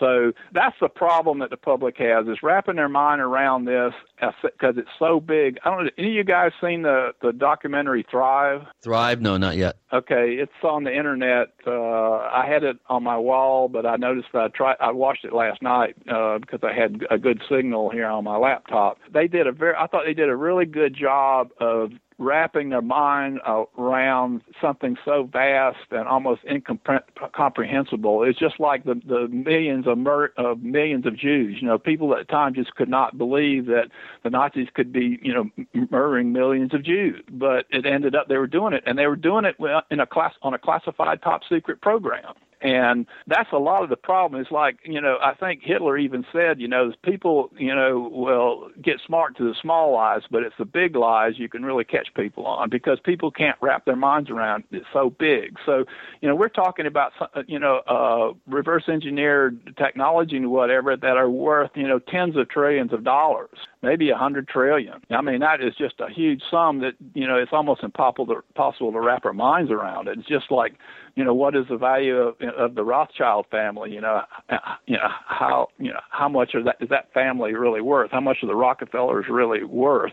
How much are the J.P. the Morgans really worth? And are these guys conspiring to create a global plantation with us being the serfs on their global plantation? It's such a fantastic, such a huge, big idea that most people can't wrap their minds around it. And so how can you fight something or go up against something that you can't even comprehend? It's beyond your ability of awareness. You're being attacked by a predator that's operating outside your state of awareness. And so I don't get into, good and evil anymore. I think of terms of predation, predator and prey, and that goes back to my, ecological background and whatever, that there are predators in this society and they have accumulated huge sums of money and resources and whatever, and they can operate beyond the awareness of the prey. And as you know, any predator, very important to a predator to use stealth, is to sneak up on the prey outside and their state of awareness. And I was also watching a good show on nature in which two eagles were working together, and one came down and said, "Here I am," to the rabbit, and dove down, and the rabbit ran out of the brush, and the second eagle nailed it. So when you can distort the prey's awareness, you can then easily prey on the prey. And that's what's happening on us in a lot of ways. We know something's wrong. We know we don't feel right, but we don't we don't understand that the predation that's being applied to us. The predation, from the creation of money is a good example. You privately control the money supply and charge interest, and then run it, through your banks where you can create, money that's outside of the public accountability and whatever. You have a tremendous power over that society, and but it's beyond most people's awareness. And I was just reading that quote from Henry Ford or whatever that said, if they knew this, the public, we would have a revolution by the next morning. Right. You keep mentioning General Electric, and I just saw again that last year they filed a 57,000-page tax return and paid no tax. There you go. On $2 billion of profit. $2 billion of profit. They didn't pay a dime of tax. And by the way, Fox News didn't pay tax either, News Corporation, which owns Fox News. There you go. So a lot of this is going on. Before we even progress more into how this all relates to exopolitics, I think the key here is maybe a lot of this stuff is going on, a lot of secret government stuff that's really tantalizing. We'd love to know the answers.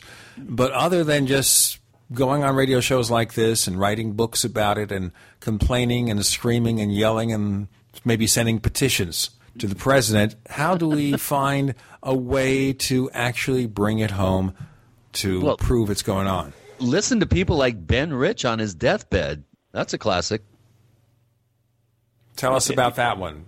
Yeah, even before on his deathbed, I think he was at a public meeting of some sort. You may know which meeting it was, Chris, and that's when he said we had the technology to take E.T. home. And right, that was Jan Harzen was there and heard that, I remember. Yeah, and then also he confined to a friend of his, who was that guy, Andrew or some whatever, on his deathbed and whatever, and said that, we have this technology, but it'll take an act of God to get it out into the public domain. And he didn't know whether that was going to happen or not. He said, and even, they even taped the head of NASA, what's his name that came out? Chris, the guy's name. Oster? Bobby Inman taped Bobby Inman on a phone conversation. And Bob Exler, yeah.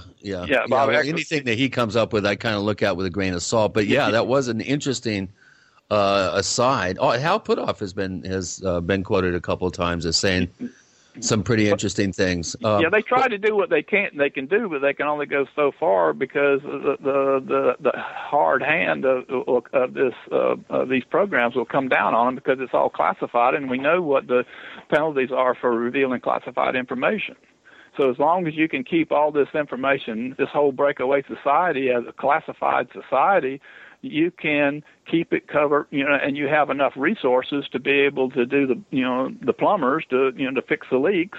Even when you're always going to have leaks, you just have to have a plumber there to fix them. And And so they can fix the leaks, and that's the problem with it. It's just too big for the general public. And the only way I think we're going to get to the point here is to get this out. Is we've got to develop a swarm, like what's happening in the social networks and whatever, where enough people swarm on to something that they break it wide open. And that's going to be the way that it's happening. Enough people have to get involved and aware enough that yes, something is going on here. We don't know exactly what it is. There's a lot of disinformation floating around. There's a lot of false narratives, but there's also some very credible people that are saying this is real. So we better get our act together. We're looking down the end of a gun, and we're not going to be living in a free society. We're going to be living in a society that's in control of us, in ways that we have absolutely no understanding of. I'll tell you what, we also are facing this gun. We're under the gun to do a break. We have Ed Komarek with Gene and Chris. You're in The Paracast.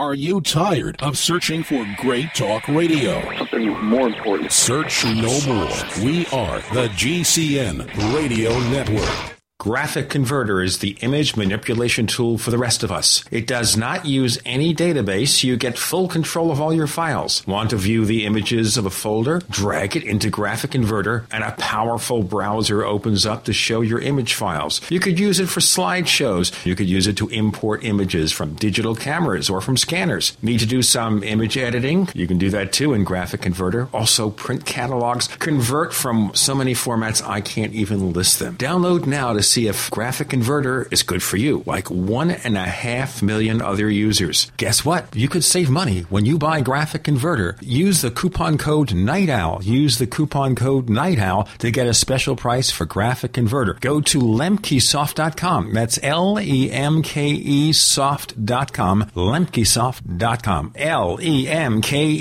LEMKEsoft.com. Introducing a diabetes breakthrough, an easy, natural, organic way to bring relief to diabetics. Introducing MDS Forte, a concentrated super strength extract formulated for those who are looking for relief. What can MDS Forte do for you? MDS Forte reduces glucose levels safely and effectively, reduces cholesterol and triglyceride levels, increases HDL or good cholesterol while reducing LDL or bad cholesterol. MDS Forte reduces A1C, improves eyesight and circulation to the limbs, and helps with weight loss. Is non-toxic, caffeine-free, 100% natural, 100% organic, and comes with a 100% money-back guarantee. Waiting for the side effects disclaimers? With MDS Forte, there are none. Order a 25-day treatment of MDS Forte by calling 213-405-5355, 213-405-5355, or visit bestbloodsupport.com. That's bestbloodsupport.com for MDS Forte, a diabetes breakthrough. Hi, this is Alex Jones. This holiday season, more than half of our nation is in need of help due to the shattered economy. So now is the time to express the holiday spirit more than ever. Consider helping those you love with the most important gift, a supply of delicious, easy-to-fix, and very storable foods from eFoodsDirect.com. Their holiday gift and family packs start at $99 for a 16-day supply, while their 5-week supply of quick and easy-to-fix meals includes a personal backpack in case of a grab-and-go emergency. Order their combo gift pack, and you'll save hundreds, plus get free shipping on your entire order. Call eFoods today at 800-409-5633 or visit them online at efoodsdirect.com/Alex to find the special. That's 800-409-5633 or efoodsdirect.com/Alex. You can bet your life on eFoods Direct.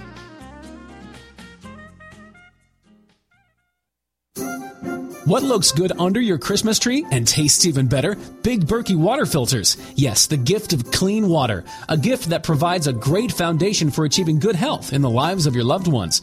A Big Berkey water filter gives them protection from bacteria, heavy metals, chlorine, fluoride, pesticides and herbicides, VOCs and more. And best of all, a Big Berkey water filter is a gift that lasts for many years with no additional investment. And that saves time and money in filter replacements that other water filters require and are even powerful enough off to purify treated, untreated, or even stagnant pond water. As always, all orders over $50 are shipped free, and GCN listeners get 5% off all ceramic filter systems. Order online at BigBerkeyWaterFilters.com, spelled Big, B-E-R-K-E-Y, waterfilters.com, or call 877-99-BERKEY. That's 877-99-BERKEY.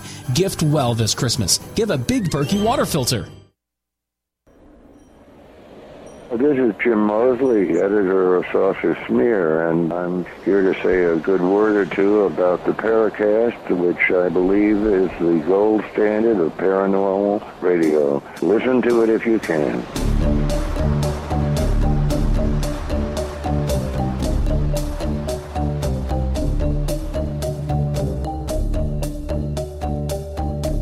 We're exploring all sorts of ramifications about UFOs, UFO secrecy, secret space programs. We've barely even gotten into exopolitics with Gene and Chris on the Paracast. Chris, you want to pick up on the direction here? Ed, let's kind of dovetail this quickly into a conversation about the whole idea, the concept of exopolitics. First of all, you know, you're a skeptical but open-minded individual. The very idea of exopolitics, it's a hard one for them to get their heads around. We don't have one shred of unequivocal evidence that there are aliens visiting this planet. That is a part of the public record. So how do you come up with a concept of exopolitics? How would you define it, first of all? And then why would this be an important thing to be concerned with now? Well, what we don't have a single shred or a single smoking gun, but we have bukus or shreds. Just the way that I like to think about it is that there's a meal at the table, and we're not at the table, but crumbs get knocked onto the floor, and any one of those crumbs is not going to tell us what the meal at the table was. But if you pick up enough crumbs, you pick up a crumb from a piece of cheese, you pick up a crumb from a piece of sausage, it's a little piece of sausage, a little piece of potato. It's a pizza. Yeah, whatever, a little piece of pizza, whatever. If you know enough about what you're doing and you're using collaborative evidence, and you realize that they're also throwing things off the table that is disinformation that's meant to confuse you, pieces that didn't really come from the table. You have to be one of the things that I learned early on in this field is I've got to think like an intelligence operative or intelligence analyst. And you've got to think of collaborative evidence and keep yourself from going off of a cliff a lot of times if you stick with cases where somebody gives a narrative, one individual gives a narrative, but parts of that narrative can be confirmed, thus giving validity to the overall story of that individual. That's why I like the Tall Whites, the Charles Hall case involving the Tall White extraterrestrials, because I can find a lot of collaborating evidence, whereas some of these other guys that go to the lecture circuit and whatever are just creating these false narratives. They're not putting out any new information, and there's no backing up of that information. So what they're doing is they're just trashing the field and making it even more difficult for people like myself and other investigators that really are into the truth to figure out what's going on. So you have all these shreds of evidence, and you've got to put them together in the right way and kick out the parts that are disinformation and whatever, and still come up with some kind of an overall picture of what's going on. And that's what an intelligence operative does, is they never know for sure that there's a machine gun over there on the other side of that hill. But by golly, they got enough information to know to be careful when they go over that hill that the evidence doesn't strike them in the chest. Once you get to thinking like an intelligent analyst, you start to realize that there's certain things you don't BS. I mean, people can BS other people about the stock market, and the stock market straightens them out pretty fast. Well, Ed, before you go on, could you do me a really big favor? Mm-hmm. Could you work with Alfred Weber on his spam filter and? Well, you see I really upset him because I put this buyer beware article in my prologue on my exopolitics introduction. I call it buyer beware, and I specifically refer to him, and he's losing it. He's going the same way that Richard Dolan did. Richard Dolan used to be a pretty sane guy at one time, and he took a lot of hits, and he was actually on our Operation Right to Know organization. We held demonstrations demonstrations in Washington, D.C. way back in the early 90s. And he was pretty sane, but he just went off the edge and lost it. And you see this happening a lot amongst contactees and even among researchers. And Alfred is just losing it. And I've given him a hard time in private, and I've given him a hard time in public, but there's just no stopping him. He just keeps cranking it out. And I don't know how to stop it. You know, I can't dedicate myself to it because I got too many other, you know, things to do or whatever. But somebody, there needs to be some cops on the beat, and every time he posts somewhere or he sucks in another sucker or something or whatever, to tell that person, you know, now wait a minute, you know, what are you dealing with here and whatever. So well, I think you're talking about the article he put out a couple of weeks ago from this Andrew Bissaggio character, stating he was trained to go to Mars by Ed Dames, who totally refuted that. and that Barack Obama was there. Yeah, well, it's Weekly World News disinformation, you know, and this guy that the Salo, whatever this guy's name is, you know, I looked into what he was what he was talking about, and you know, and I mentioned him in that Buyer Beware article. That he said, this is a scientific paper of great historic importance. And I looked at the article, and grew up with scientists, and they would laugh at that paper of great scientific importance. You know, it's absolutely ridiculous. But Alfred and these two guys working together are just coming up with this stuff. And then what they do is they mix some real cases in there of you know, honest people, you know, like Steve Bassett and other people in the mix and everything, so it discredits everybody. It's the same thing that the Weekly World News, you know, does. He's considered the father of exopolitics. I think he came up with the term. How do you reconcile yourself as an exopolitics adherent to someone that has gone off the deep end, does not have a bungee cord, and is about ready to hit the bottom? I mean, the guy's a lawyer from Yale. You would think that he would have a little bit more common sense, and like you mentioned, the idea of a spam filter. You'd think that it would be a little bit more fine tuned. Well, the only thing that I don't understand here, I think that, you know, he's completely lost any semblance of a spam filter. And that's giving him credit that there's not something else going on beneath it, that this is not some kind of a deliberate action. And I don't think it's a deliberate action on his part, but I'm not so sure about Andrew. And this is the perfect way to clog. You know, if you want to attack an autocratic organization like MUFON, you just infiltrate the top of the pyramid. But if you want to attack a network, you've got, the only way you can really attack a network, because it's got so many different heads, is that you got to flood the system with trash, of garbage. And if you flood the networks with enough garbage, you can take down a network. So I don't know whether it's legit and honest or whether there's something more to it, but, you know, if it looks like a duck and it quacks like a duck, then I have to start treating it as a duck. I don't know how to stop it. No, you know, you can't stop the Weekly World News. You know, at every single supermarket checkout counter comes up with these invented, atrocious alien stories and whatever that turns every scientist and anybody off that walks by them. How do you stop that sort of thing, you know? Well, if it looks like a duck, quacks like a duck, break out the buckshot. And somebody needs to be a cop on the beat to deal with that. And I've done what I can. You know, I've come out. I got him really upset. You know, and told him off in private. And I got really upset in public. And then he went over to Michael Sala's site and whatever, and got into it with them over there. And he got kicked off of their site. You know, whatever. But then he just goes back and goes on and on and on like the Energizer Bunny. And there's, you know, I got no way to stop him. You know, other than just try to stick with keep focused on the truth as I see it and the links to credible information, and help try to pick up the pieces of people that get sucked up into this and get harmed by this, you know. But, you know, what can you do? I mean, that's the problem with the UFO. One of the problems that are so evident in the UFO field is that it's difficult to sort the BS from the real material. And in some fields like stock market or like controlled burning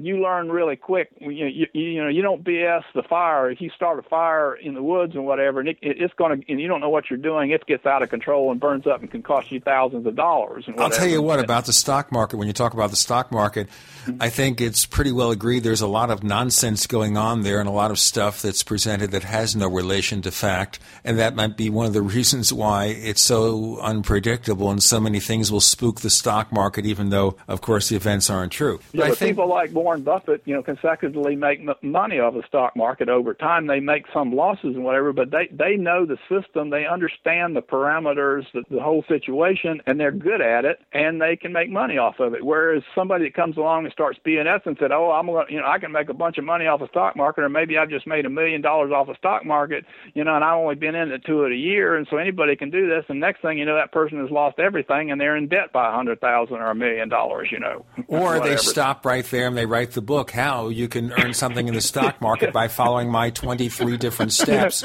And they then make lectures. They do the lectures. They sell the books. And I suppose at that point they're making the money from the books. They're making the money from the lectures. But they aren't necessarily making the money from the stock market. They were smart enough to get out a long time ago. Yeah, and they work as stockbrokers and get people, keep bringing people's money in and suckering people in to feed people like, you know, Warren Buffett and whatever that know how the stock market operates. I'll tell you what, I suggest people rent this movie, Margin Call. Enough said. Ed Komarek joins us with Gene and Chris. You're in The Paracast.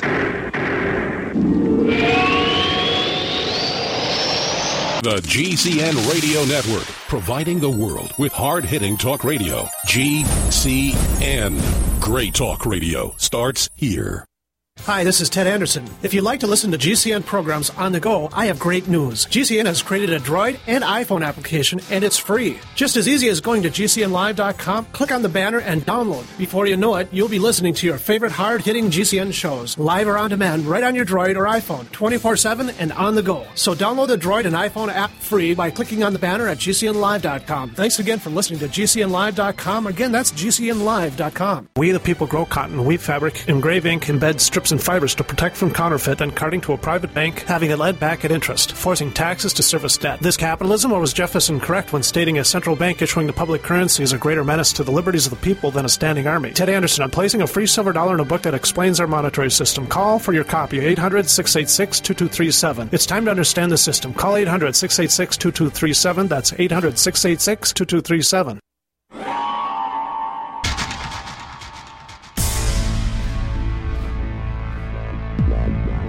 Welcome back to The Paracast, the gold standard of paranormal radio. And now, here's Gene Steinberg. With Gene and Chris, Ed Komarek, here to talk about the paranormal, UFOs, and we're focusing a lot on UFO secrecy, secret projects, and everything. But maybe in this final four segments, we should try to bring it all together and focus on the exopolitics movement. Now, when I hear exopolitics, I say, oh, okay, we're going to set up a diplomatic corps to communicate with ET. Is that what it means? Okay, just getting back to Alfred. Alfred may have come up with a name. We don't know for sure. I talked to one person that's well known who says that they had heard it before Alfred came out in the public about it. So that's not set in concrete. But that said, Alfred was critical in bringing the, and he has to be given credit for, you know, writing an exopolitics book and coining a word that was much better for us than the word UFO, because a UFO was, you know, first there was flying saucers, but then the Air Force kind of denigrated that into unidentified flying objects when, you know, if you know what we know or are aware of, you realize they already knew, but they're using UFOs to kind of denigrate the word. You know, you get into psi war, you know, in psychological warfare, and where words become weapons, like a conspiracy theorist. You know, they're conspiracy investigators, but when you call a good conspiracy investigator a conspiracy theorist, you're denigrating that individual, and you're using a word as a weapon. happen. And this is something we see very much in our field. But Alfred Weber did help get this started. He was one of the founders. So there were several of us that were founders at the time. I was involved in it back in the 80s when I first realized that we were dealing with a number of different types of extraterrestrial races. And from my experiences in ecology, it wasn't hard for me to grasp that these different races had to have relationships between each other and between us.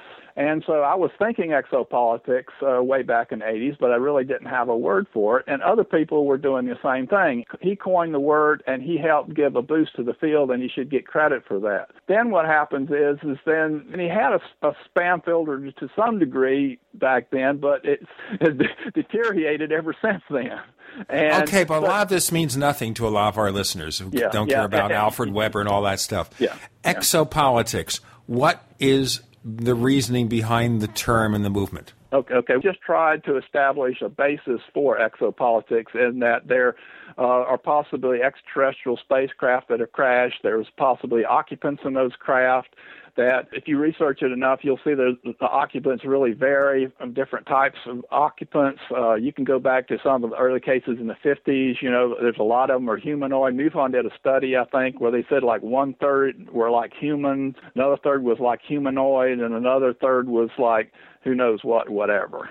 So with that as a basis, you start to begin to think ecology. You start to start thinking of relationships. And so basically exopolitics is really the same thing as the ecology of the universe. And you've got the same kind of problem is that my dad had trying to get the taxonomists to understand ecology, that how can you start talking about things that relationships that don't exist, and you haven't even collected all the animals that are involved in these relationships and whatever. So it's very similar to what, what I'm going through, and I've been well prepared for it by going up in that kind of environment. So once you make an assumption, for speculation purposes or whatever, if you're not that well informed, that there are many different types of extraterrestrials. They're in relationship with each other. They're in relationship. Okay, but we're making lots of assumptions here. Okay, let's go A, B, C, D, and let's see where we go with it. Okay, so we make assumptions about ET, and that's probably not a very difficult assumption to make. Even more traditional science will accept the fact that there are likely hundreds, thousands, millions of inhabited planets, many of whom may have advanced intelligent species. Okay. Then the second assumption, which is maybe a greater stretch, is a relationship to one another. So do we assume they have a federation or something? Okay, so you get into relationship, and this is where also you've got to be careful, like about going out on a limb or going over the cliff, is that because of so much disinformation, you really need to stick with cases that involve extraterrestrial contact that are by more than one person or that other people can substantiate parts of that person's story. Okay, but that is the biggest problem of all. I don't think, and I'll challenge you here, that we've ever substantiated a claim of ET contact. We have had reports of contact, sometimes from credible people. We have UFO abductions. But for the most part, we have not substantiated anything about meeting ET.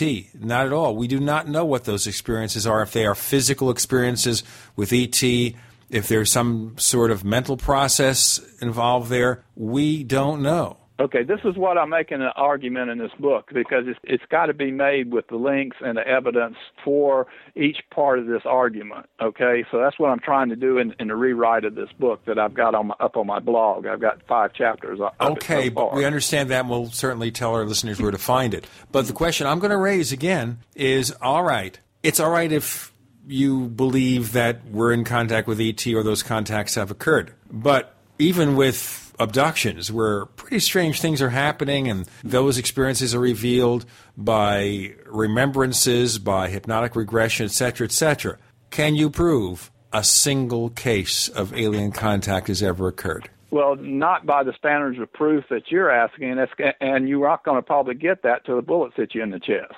So you've got to think like an intelligence operative, that you're dealing with an intelligence that's more advanced than you are to begin with. You're dealing with other people that are involved in the cover-up that are intelligent and have a lot of resources and whatever.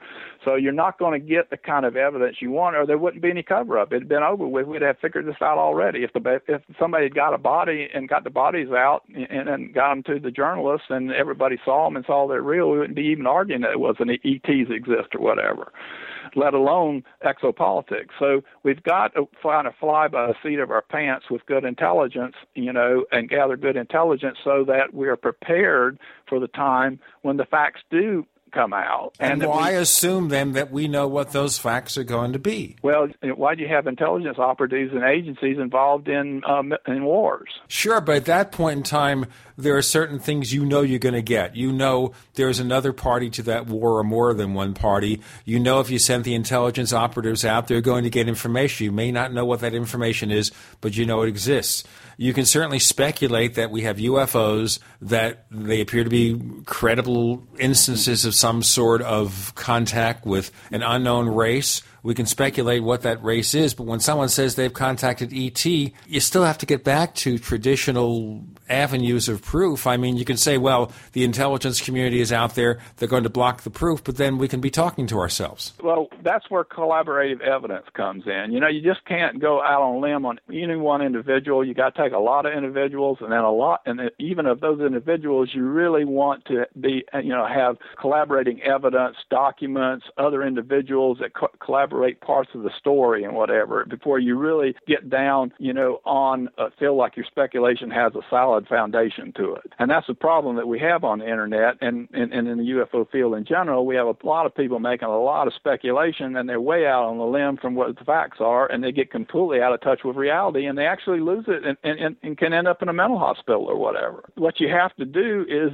you have, just like Hitler knew that Great Britain was his enemy, but he didn't know where they were going to invade, you know, on the coast of France. And the British were able to deceive him into thinking, you know, that it was going to be way north of Normandy area up there, and he even believed that for 2 days after they were already well established on their bases in the south of France. So who got it right and who got it wrong determined the possible outcome of the war at that point. And so the intelligence operatives in Britain, they were good enough to be able to deceive Hitler, and Hitlers were bad enough to be able to be deceived.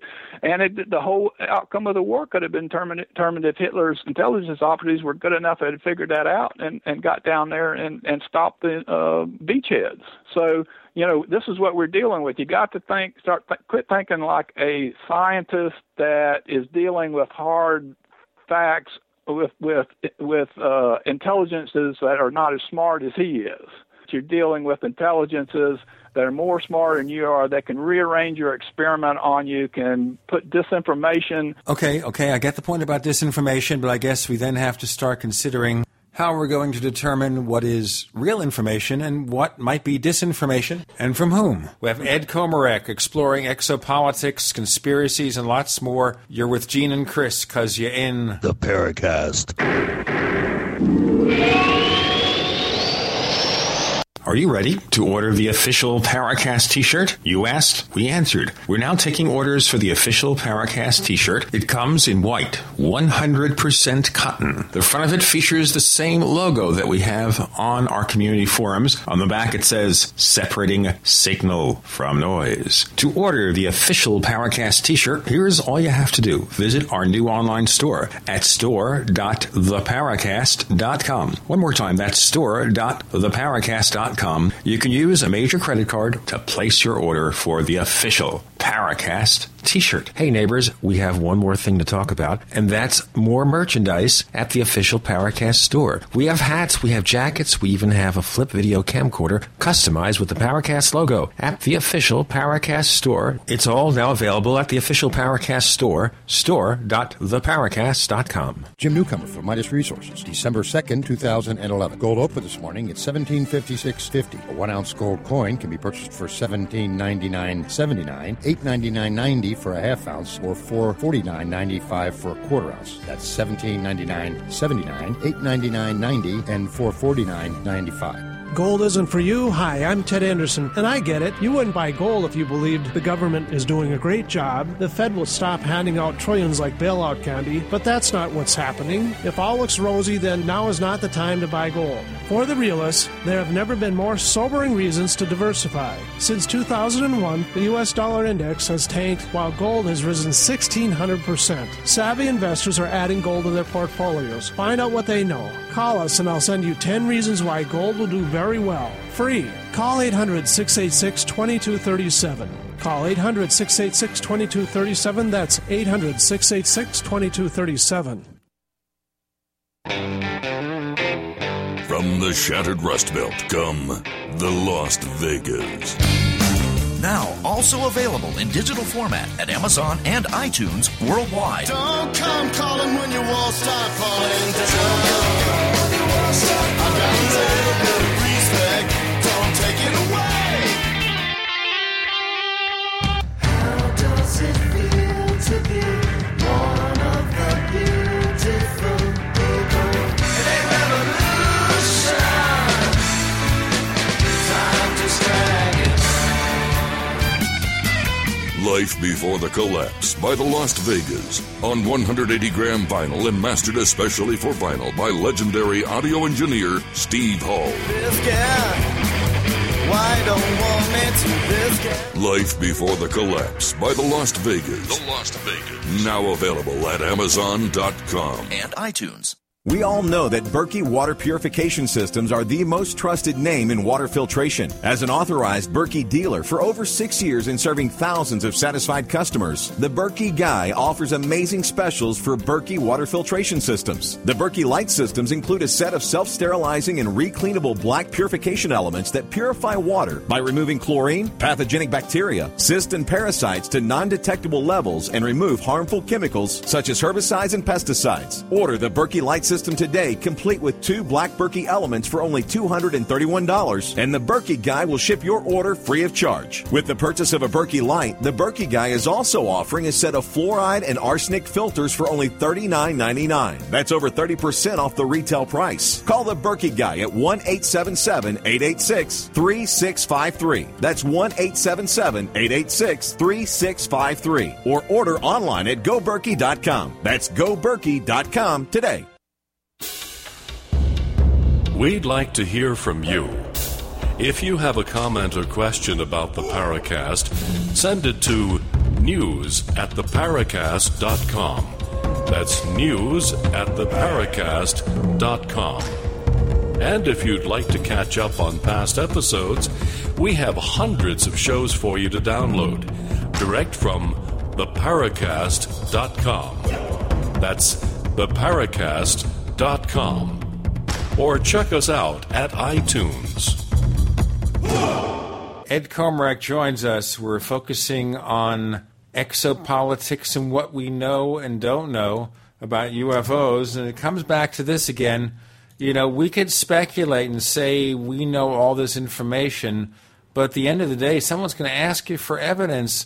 Now, how do you substantiate anything if the government's going to stop you? So what I'm doing is, you know, trying to make the argument in this writing and with all the links to it, the circumstantial evidence, the witness testimony, and some DNA evidence and other things or whatever, some physical evidence. What we have to do is kind of the situation as Hitler's Germany was doing with the British. We have to sort it out and get it right, because otherwise we could be in the same situation as Hitler losing the war. We could lose, you know, our own future involved in all this unless we can wrap our mind around it. So we have to fly by the seat of our pants and keep double-checking and checking ourselves to make sure we don't get too far away from the evidence and realizing that the evidence can be manipulated and changed and whatever. But that said, once we've established that there may be extraterrestrial life, there may be different types of extraterrestrial life, they may have evolved on other planets in a lot of different ways.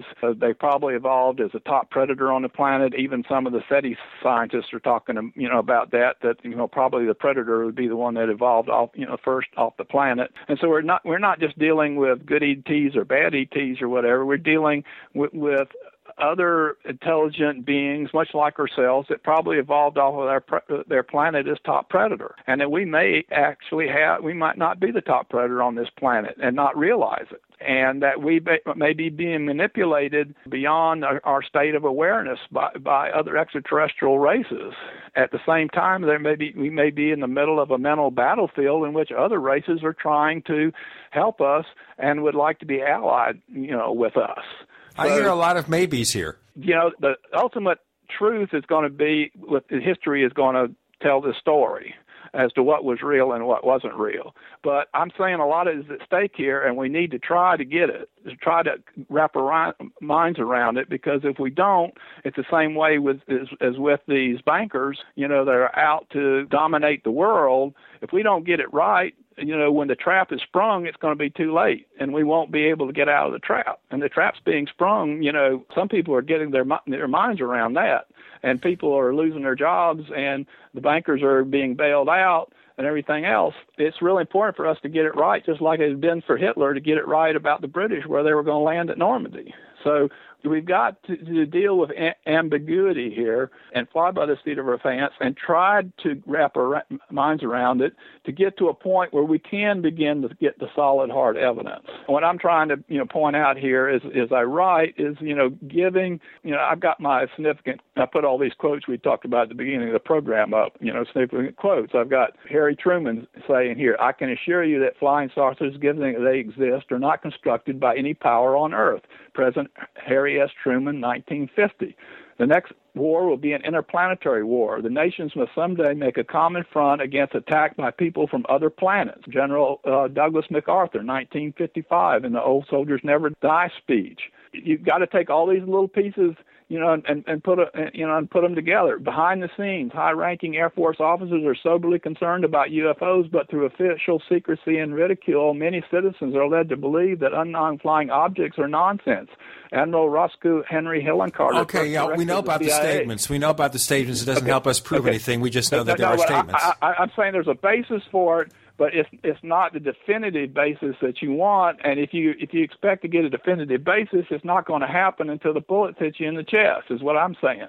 It's going to be too late to get it right then. And it's important for people to get it right now and wrap their minds around it to preempt what's coming down the pike for all of us. But it's a difficult thing to do because it's so big, it's so fantastic, it's almost impossible for a lot of people to sort out what it is. And so what people like myself are trying to do is trying to sort it out from our years of experience in the field and make people aware that there are a lot of frauds, and there are a lot of hoaxers involved. They're creating false narratives. The government's creating false narratives to run against the public, propaganda operations, you know, against the public. And this has been going on, you know, since the 1940s and whatever. But we can begin to get an idea, but it's not going to be unambiguous. It's going to be by the seat of our pants, and we may have to adapt our thinking as more facts, you know, become involved. But we need a model. We need some kind of a roadmap that has some degree of accuracy in order to predict what the situation is and what our future is going to be. And what I'm saying is it's really important for the people to get this right, because by the time that we get the solid evidence and the bullets hit us in the chest, it's going to be too late. That we've got to try to do this with the evidence as unsubstantiated sometimes as it is, to understand the big picture and understand the roadmap, and that can guide our actions in a positive manner, in a constructive manner for ourselves, and not be used against us. Chris, we had a few days to ask questions from our listeners in our forums, and maybe as we have now gotten deep into exopolitics, Chris, could you see if we have any questions that our listeners are curious about? Yeah, and this leads me to another area that I wanted to ask Ed about, which is some of the inroads that he's made within the intelligence community. This comes from Snidely Whiplash, where he's been here since last May on the forums, forum.theparacast.com. Ed, how well have you been able to gain inroads within the government? And he says, having such fringe beliefs. Or do you not share the controversial aspects of your belief system? It would seem these beliefs would hinder any serious effect you would have on the mainstream, let alone with fellow ufologists. Now, I've seen you mention names of known operatives, people that are connected in the know, names like Ron Pandolfi, Dan Smith. Gary Beckham's done a lot of research, as you have, has a lot of contacts, Jack Sarfati. What do these people tell you privately about this whole subject, and how many clues have they been willing to let go of? Here's just a little tiny clue that just, you know, the really good thing about running this blog and with all these blog articles floating all around and then being open for anybody to republish is that it creates a feedback loop to me where people get back with me, just like I have on my Facebook wall. I give a lot of UFO information, and then other people get back to me, give me more information. And so there's this feedback loop that really puts me in a position to have gather a lot of information and to sort out little bits and pieces. For instance, my sister died about 10 years ago down in South Florida, and I went down there and I sat next to a guy, and we got to talking about UFOs a little bit, and he was a friend of my sister. He was a lobbyist, a well-known lobbyist in Washington, D.C., and he said, when we were kids, there was a guy up the street that knew about this, and they had classified clearances, and all he would say to us was, yes, UFOs are real, and it's beyond your wildest imagination. And so I take little pieces like that, and I put it together with what Ben Rich says, Oberth says, what Helen Carter says, what General Ford has said, what Billy Carter has said, little bits and snippets of information, all these little fragments of information, and I tried to create a picture, a roadmap of what's going on in order to get even more information. And we have a roadmap to present to you right now. We have Ed Komarek with Gene and Chris. You're in The Paracast.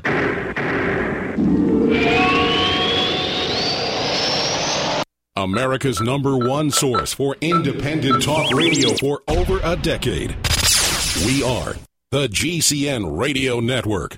Graphic Converter is the image manipulation tool for the rest of us. It does not use any database. You get full control of all your files. Want to view the images of a folder? Drag it into Graphic Converter, and a powerful browser opens up to show your image files. You could use it for slideshows. You could use it to import images from digital cameras or from scanners. Need to do some image editing? You can do that too in Graphic Converter. Also, print catalogs. Convert from so many formats I can't even list them. Download now to see if Graphic Converter is good for you, like 1.5 million other users. Guess what? You could save money when you buy Graphic Converter. Use the coupon code NIGHTOWL. Use the coupon code NIGHTOWL to get a special price for Graphic Converter. Go to lemkesoft.com. That's Lemkesoft.com. Lemkesoft.com. Lemkesoft.com.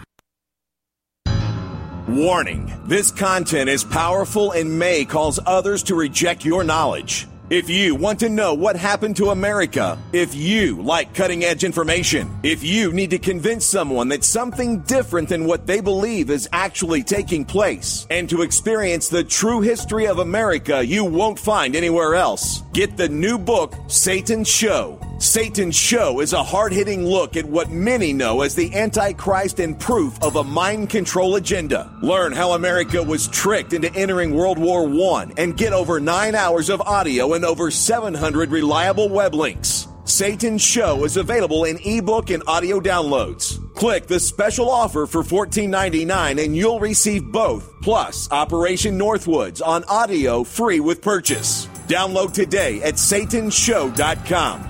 You will be shocked. You will be amazed. SatanShow.com.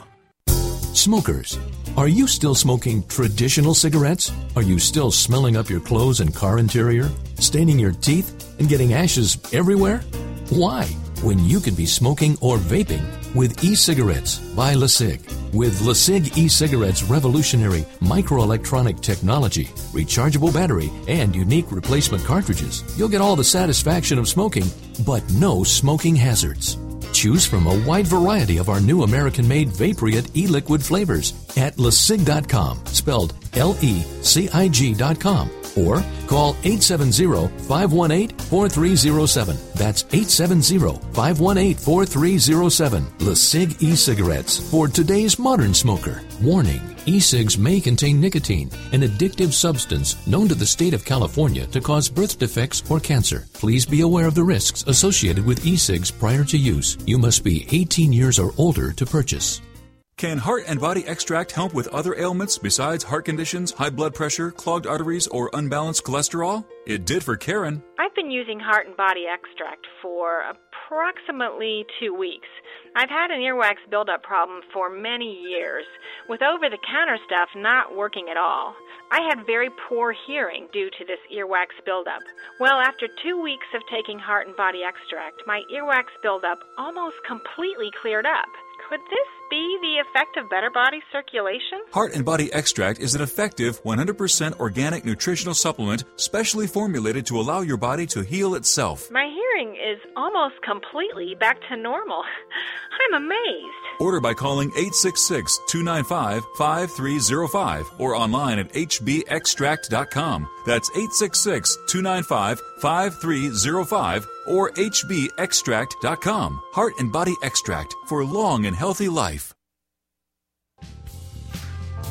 Hi, this is Nick Pope. You're listening to The Paracast. We have Ed Komarek. We're talking about exopolitics and the need to get evidence with Gene and Chris on The Paracast. Do you have any further statements to make about that particular question before we get on to one more?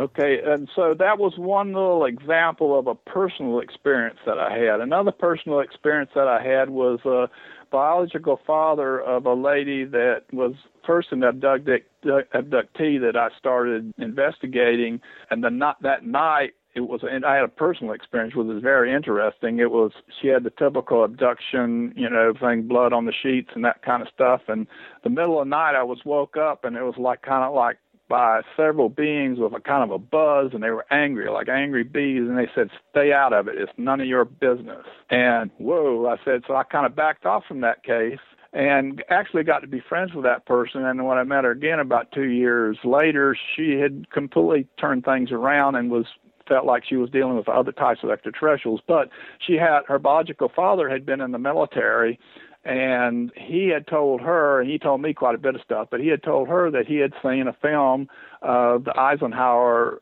meeting with human extraterrestrials, the blondes or the Nordics, and that 3 craft had come down, and that they'd met and come in a limousine or something to the hangars, and then they'd spent 2 days there with them.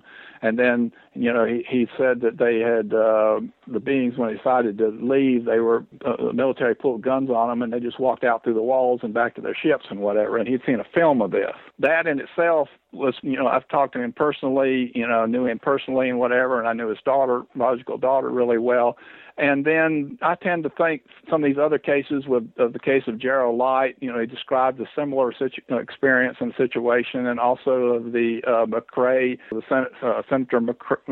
state senator McRae, who had heard about this same sort of thing and whatever. So, you just don't believe what you read in the literature. You've got to get down and get it from personal experience. And so you develop sources, you develop people that have been in classified work, but you can't use their names, unfortunately, so that's why I have to use the names of people that have gone public, like Ben Rich and whatever, because I don't, want trouble to come down on these people. I put people first. And, in fact, this guy, after he talked to me, he had called the Pentagon, asking me whether he could talk to me, and they didn't get back with him right away. And I interviewed him, and then they got up with him, and he told them what he did. Next thing you know, he'd been burglarized. All his papers had been stolen. He was given a whole new set of papers and everything.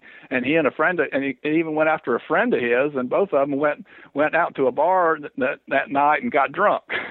But there wasn't a lot I could do about that situation. But I've been wary about putting his name out into the public domain, until that he's dead now. So that's, I can do that.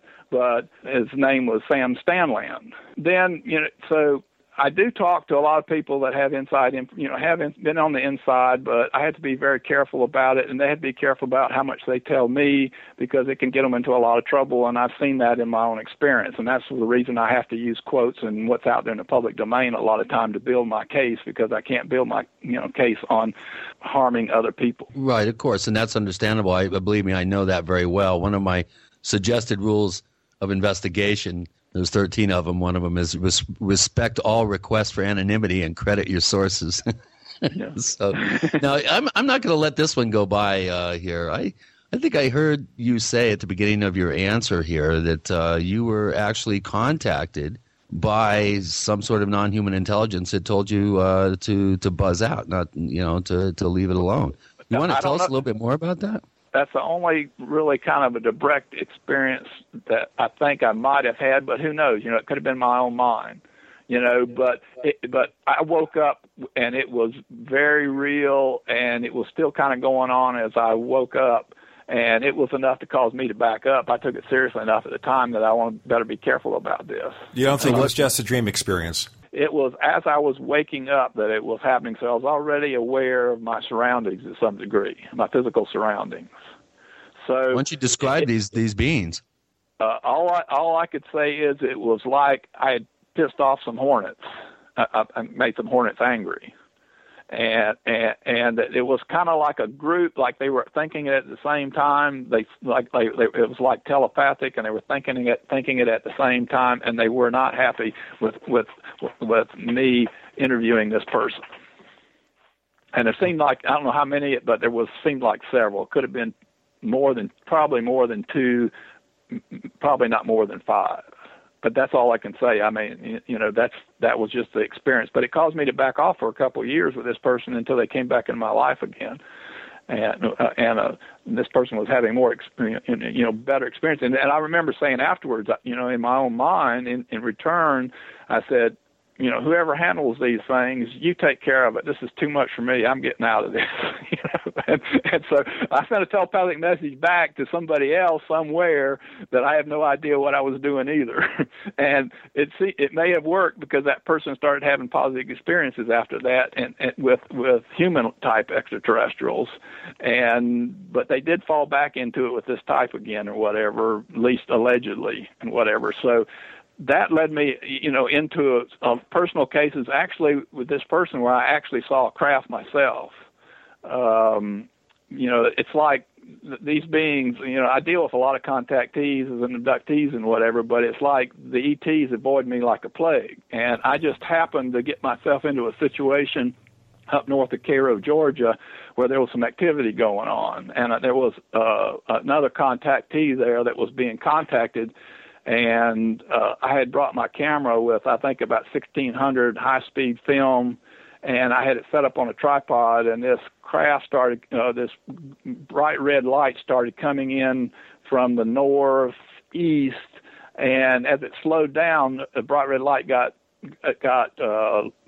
dimmer and dimmer, and then when it was actually hovering, the bright red light had actually just a little tiny spot, and you could see like windows on the side of it, like you're looking at an airliner on the side. This is about a quarter mile away, kind of over the swamp. And I took a picture of that thing, and I'd also taken pictures across the field of people's houses. You know, this was after dark. And the houses and everything showed up really good. I mean, the windows, you know, the light coming through the windows showed up really good from the houses and whatever, but nothing showed up as far as that craft was concerned. So you saw it, but you took a picture, and the picture didn't show it. Yeah, and then what happened? Okay. And then what happened was, is I took this guy took off down across the field, back down the river swamps, and this other lady that was kind of a contactee, but she's kind of spacey sometime and whatever, you know, so you weren't sure. You know, he was just a kind of a solid, good old boy, not hardly an imagination whatsoever, just tells things like they are, you know.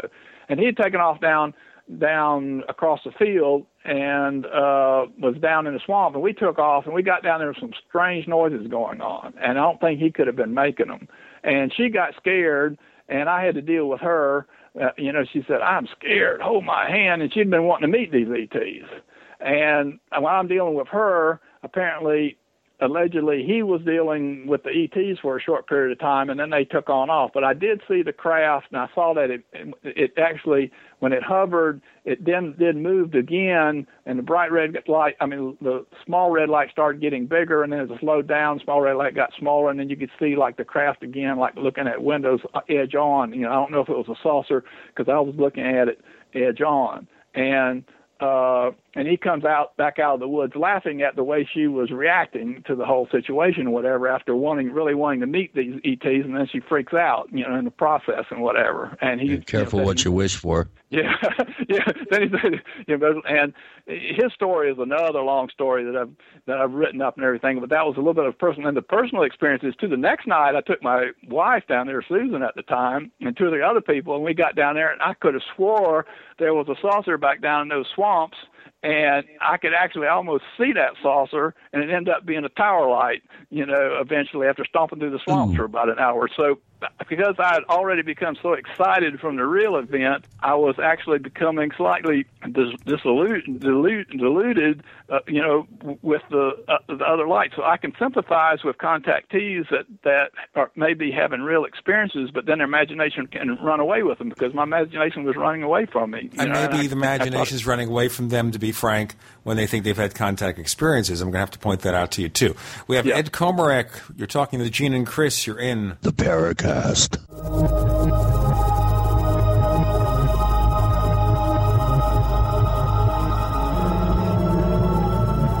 Are you tired of searching for great talk radio? Something more important. Search no more. We are the GCN Radio Network.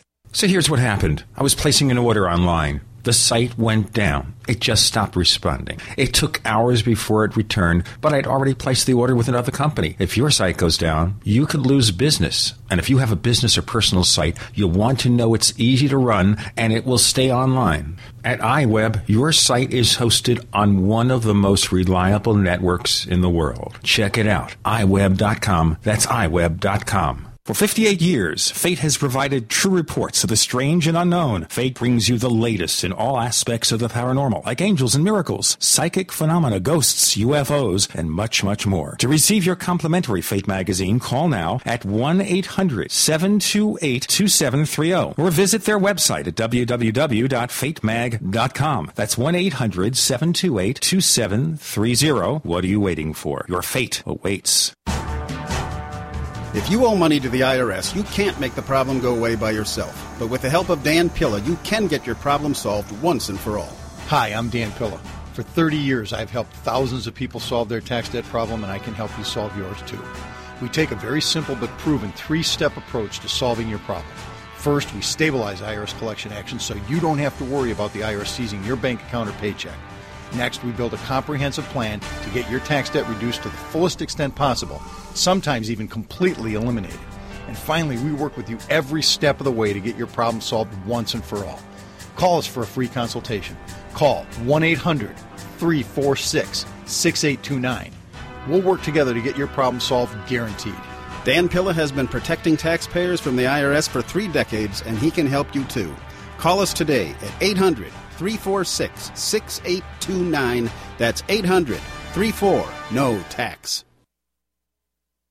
Have you ever wanted to give a gift that expresses faith in liberty, those powerful beliefs that shaped our nation at its founding? If so, pay close attention, because this may be the most important holiday message you'll hear this year. Beautiful Liberty blankets are now available. The Liberty blanket is made right here in the USA out of all-natural cotton. It's ultra-soft, ultra-warm, and designed to remind your friends and loved ones of the enduring values that won the battle for freedom in early America. The center of the Liberty blanket has the words, "Appeal to God," a phrase that Washington and the founders used often as they announced to the world that their rights and liberties came from a sovereign creator. And in each corner of the Liberty Blanket details one of the pillars of American freedom: education, church, civil government, and justice. Regularly $59.95, now just $39.95. It's the perfect Christmas gift that helps your friends and family remember our nation's most precious legacy. To order your Liberty Blanket, go to LibertyBlanket.com. That's LibertyBlanket.com, or call 800-209-1258. That's 800-209-1258. What looks good under your Christmas tree and tastes even better? Big Berkey water filters. Yes, the gift of clean water. A gift that provides a great foundation for achieving good health in the lives of your loved ones. A Big Berkey water filter gives them protection from bacteria, heavy metals, chlorine, fluoride, pesticides and herbicides, VOCs and more. And best of all, a Big Berkey water filter is a gift that lasts for many years with no additional investment. And that saves time and money in filter replacements that other water filters require, and are even powerful enough to purify treated, untreated, or even stagnant pond water. As always, all orders over $50 are shipped free, and GCN listeners get 5% off all ceramic filter systems. Order online at BigBerkeyWaterFilters.com, spelled Big, B-E-R-K-E-Y, WaterFilters.com, or call 877-99-BERKEY. That's 877-99-BERKEY. Gift well this Christmas. Give a Big Berkey water filter. Hello, this is Rosemary Ellen Guiley, and you're listening to The Paracast, the gold standard of paranormal radio. We have Ed Komarek talking about UFOs, exopolitics, contacts, secret space programs, and so much more with Gene and Chris and the Paracast. And as we move towards the latter part of the episode, the final portion, let me check with Chris. Any more questions? Yes, I do have a question from JPW, who's been a longtime poster at forum.theparacast.com. And his question is, what is your plan of action, Ed, if an official encounter with ET beings somehow goes wrong? For instance, the ETs do not respond as anticipated to any diplomatic overtures, perhaps responding aggressively. I mean, are we going to be able to handle that as a culture? Do you think that any sort of aggressive posturing could be dealt with by our military? Well, my position is, and I'm trying to make this case in my writings, is that we already have that contact. Now, I know the spam filters start going off and red flags start being raised. One of the cases that I really like is the Charles Hall case involving the Tall White extraterrestrials, because it's simple and it's pretty clean. And I myself have been able to collaborate and find more witnesses that back up parts of his story. And he said that the Tall Whites, who have a base of about 300 individuals in the north part of Nellis up in the bombing ranges, protected by Nellis now. It was there before the military. The military actually built their base around it.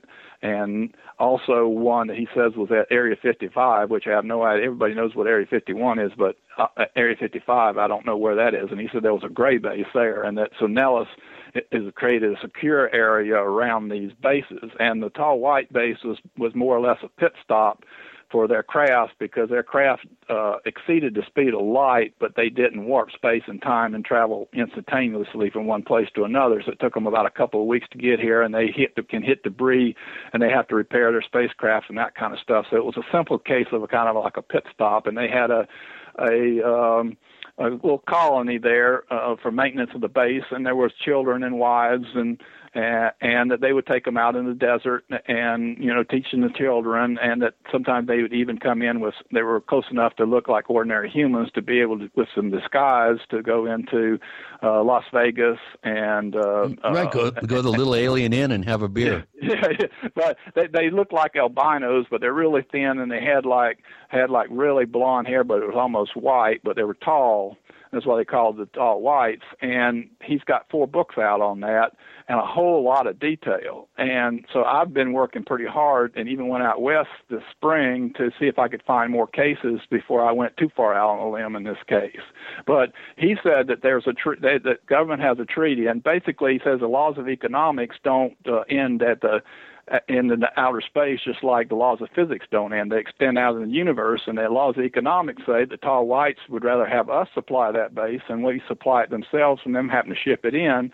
In return, they'll give us some marginal technology for shuttlecraft and whatever, but not their deep space technology. So they made an arrangement with the military and the generals at the time, and they kind of got to know each other when Charles was there in the early 60s, and people got killed, and Charles managed to survive to tell his story, and he was involved. The reason that he could even talk about it and was allowed to talk about it, because it was in the treaty or the agreement, and the Tall Whites were very picky about their treaty, that he may not be molested or bothered by the military and whatever, you know, in what he wrote or talked to the public about. Well, that special destiny quality, doesn't that throw up a major, huge, big, giant red flag to you? Basically, what's going on there is that, you know, there were other people that contacted me. Tom Fox on the internet contacted me, and he had said he had seen them in these same areas where Charles Hall had seen them on the public, you know, in the public areas, and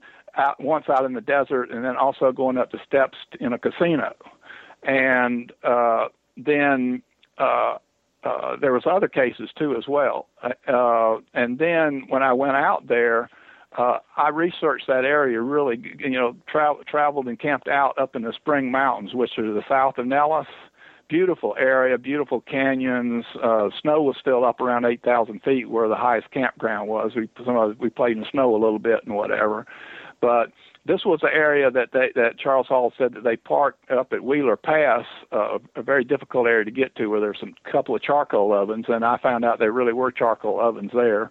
but it was hard to get up there, so I couldn't get up there, and that's where they parked their craft a lot of times, and they would float down in these little floating suits that floated over the surface above the ground, and they could even float up into trees and play around in the trees sometime with the women with their children and stuff and whatever.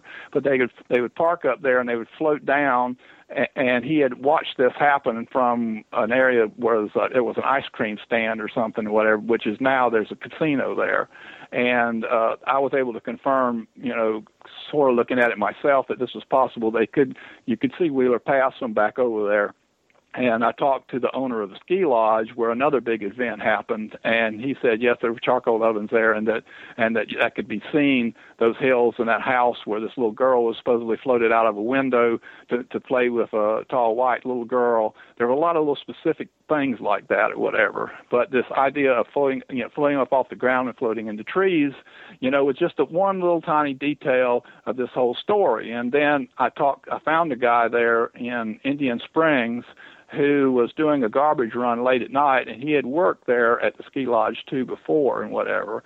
And he was coming back down the mountain late at night, and he saw what he took to be flares in the trees and on the ground. And he says, oh boy, these are my friends from the military down there. I'm going to run down there and say hi. So he ran down there.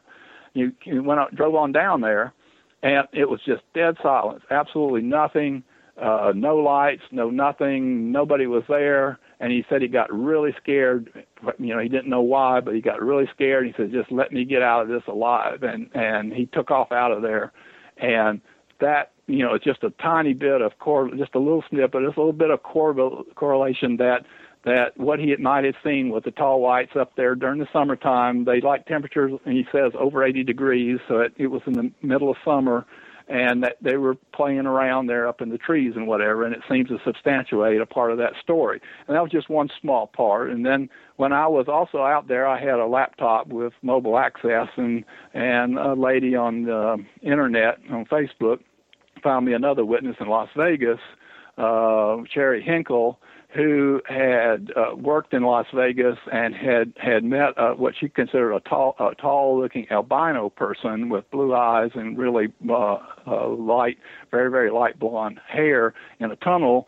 And she said the buildings have tunnels going underground between them, and she wasn't supposed to be there, and they told her to get out of there. I'll tell you what, we're almost out of time. Okay, in terms of getting to the bottom of these mysteries, finding the smoking gun, dealing with government secrecy, whatever there may be of it, what are your steps? It's all or none. I mean, we're not going to find a smoking gun until it all falls out, and I'm just hopeful that the global economic banking financial crisis and whatever may, the breakdown in the European Union and all this, the breakdown of these powerful cartels, something may fall out, for our benefit here, but like Ben Rett said, it may take an act of God to get these things out into the public domain. So I just have to do the best I can, and I'm getting old, and I'm hoping that the younger people can take what I've discovered and the links and information that I've found and use that to their benefit to build their lives, just like I have, built mine on the writings and the insights of other people that came before me. I'll tell you what, where can our listeners get more information about the things you write about? Okay, the best thing is just they can type in my name if they can spell my last name, which is difficult. My first name is Ed. My last name is Komarek, spelled Komarek, Ed Komarek. So we've been pronouncing your name wrong for the entire show, but we're very forgiving of it. They can get me on Facebook, or they'll find my blog if they type my name in there, spelled Komarek. And by the way, we have a link to his blog on theparacast.com. Chris O'Brien, where do we find more of your stuff? Well, you can find me here at theforum.theparacast.com. Also, I have a website, Our Strange Planet, which some decade might get finished and upgraded. You can also hopefully find the live feed from the San Luis Valley Camera Monitoring Project coming to the Paracast soon. So, neighbors, if you have a comment or a question about the Paracast, you know where to send it. News@theparacast.com. Once again, that's news at theparacast.com. And by the way, if you do want to join our team, you have a background in sales, especially online sales, and broadcast experience as a salesperson is a must, do write us, news at theparacast.com. Once again, that's news at theparacast.com. Ed Komarek, thanks for joining us on The Paracast. Thank you very much. The Paracast, featuring Gene Steinberg and Christopher O'Brien, is a copyrighted presentation of Making the Impossible, Incorporated. Tune in next week for a new adventure in The Paracast.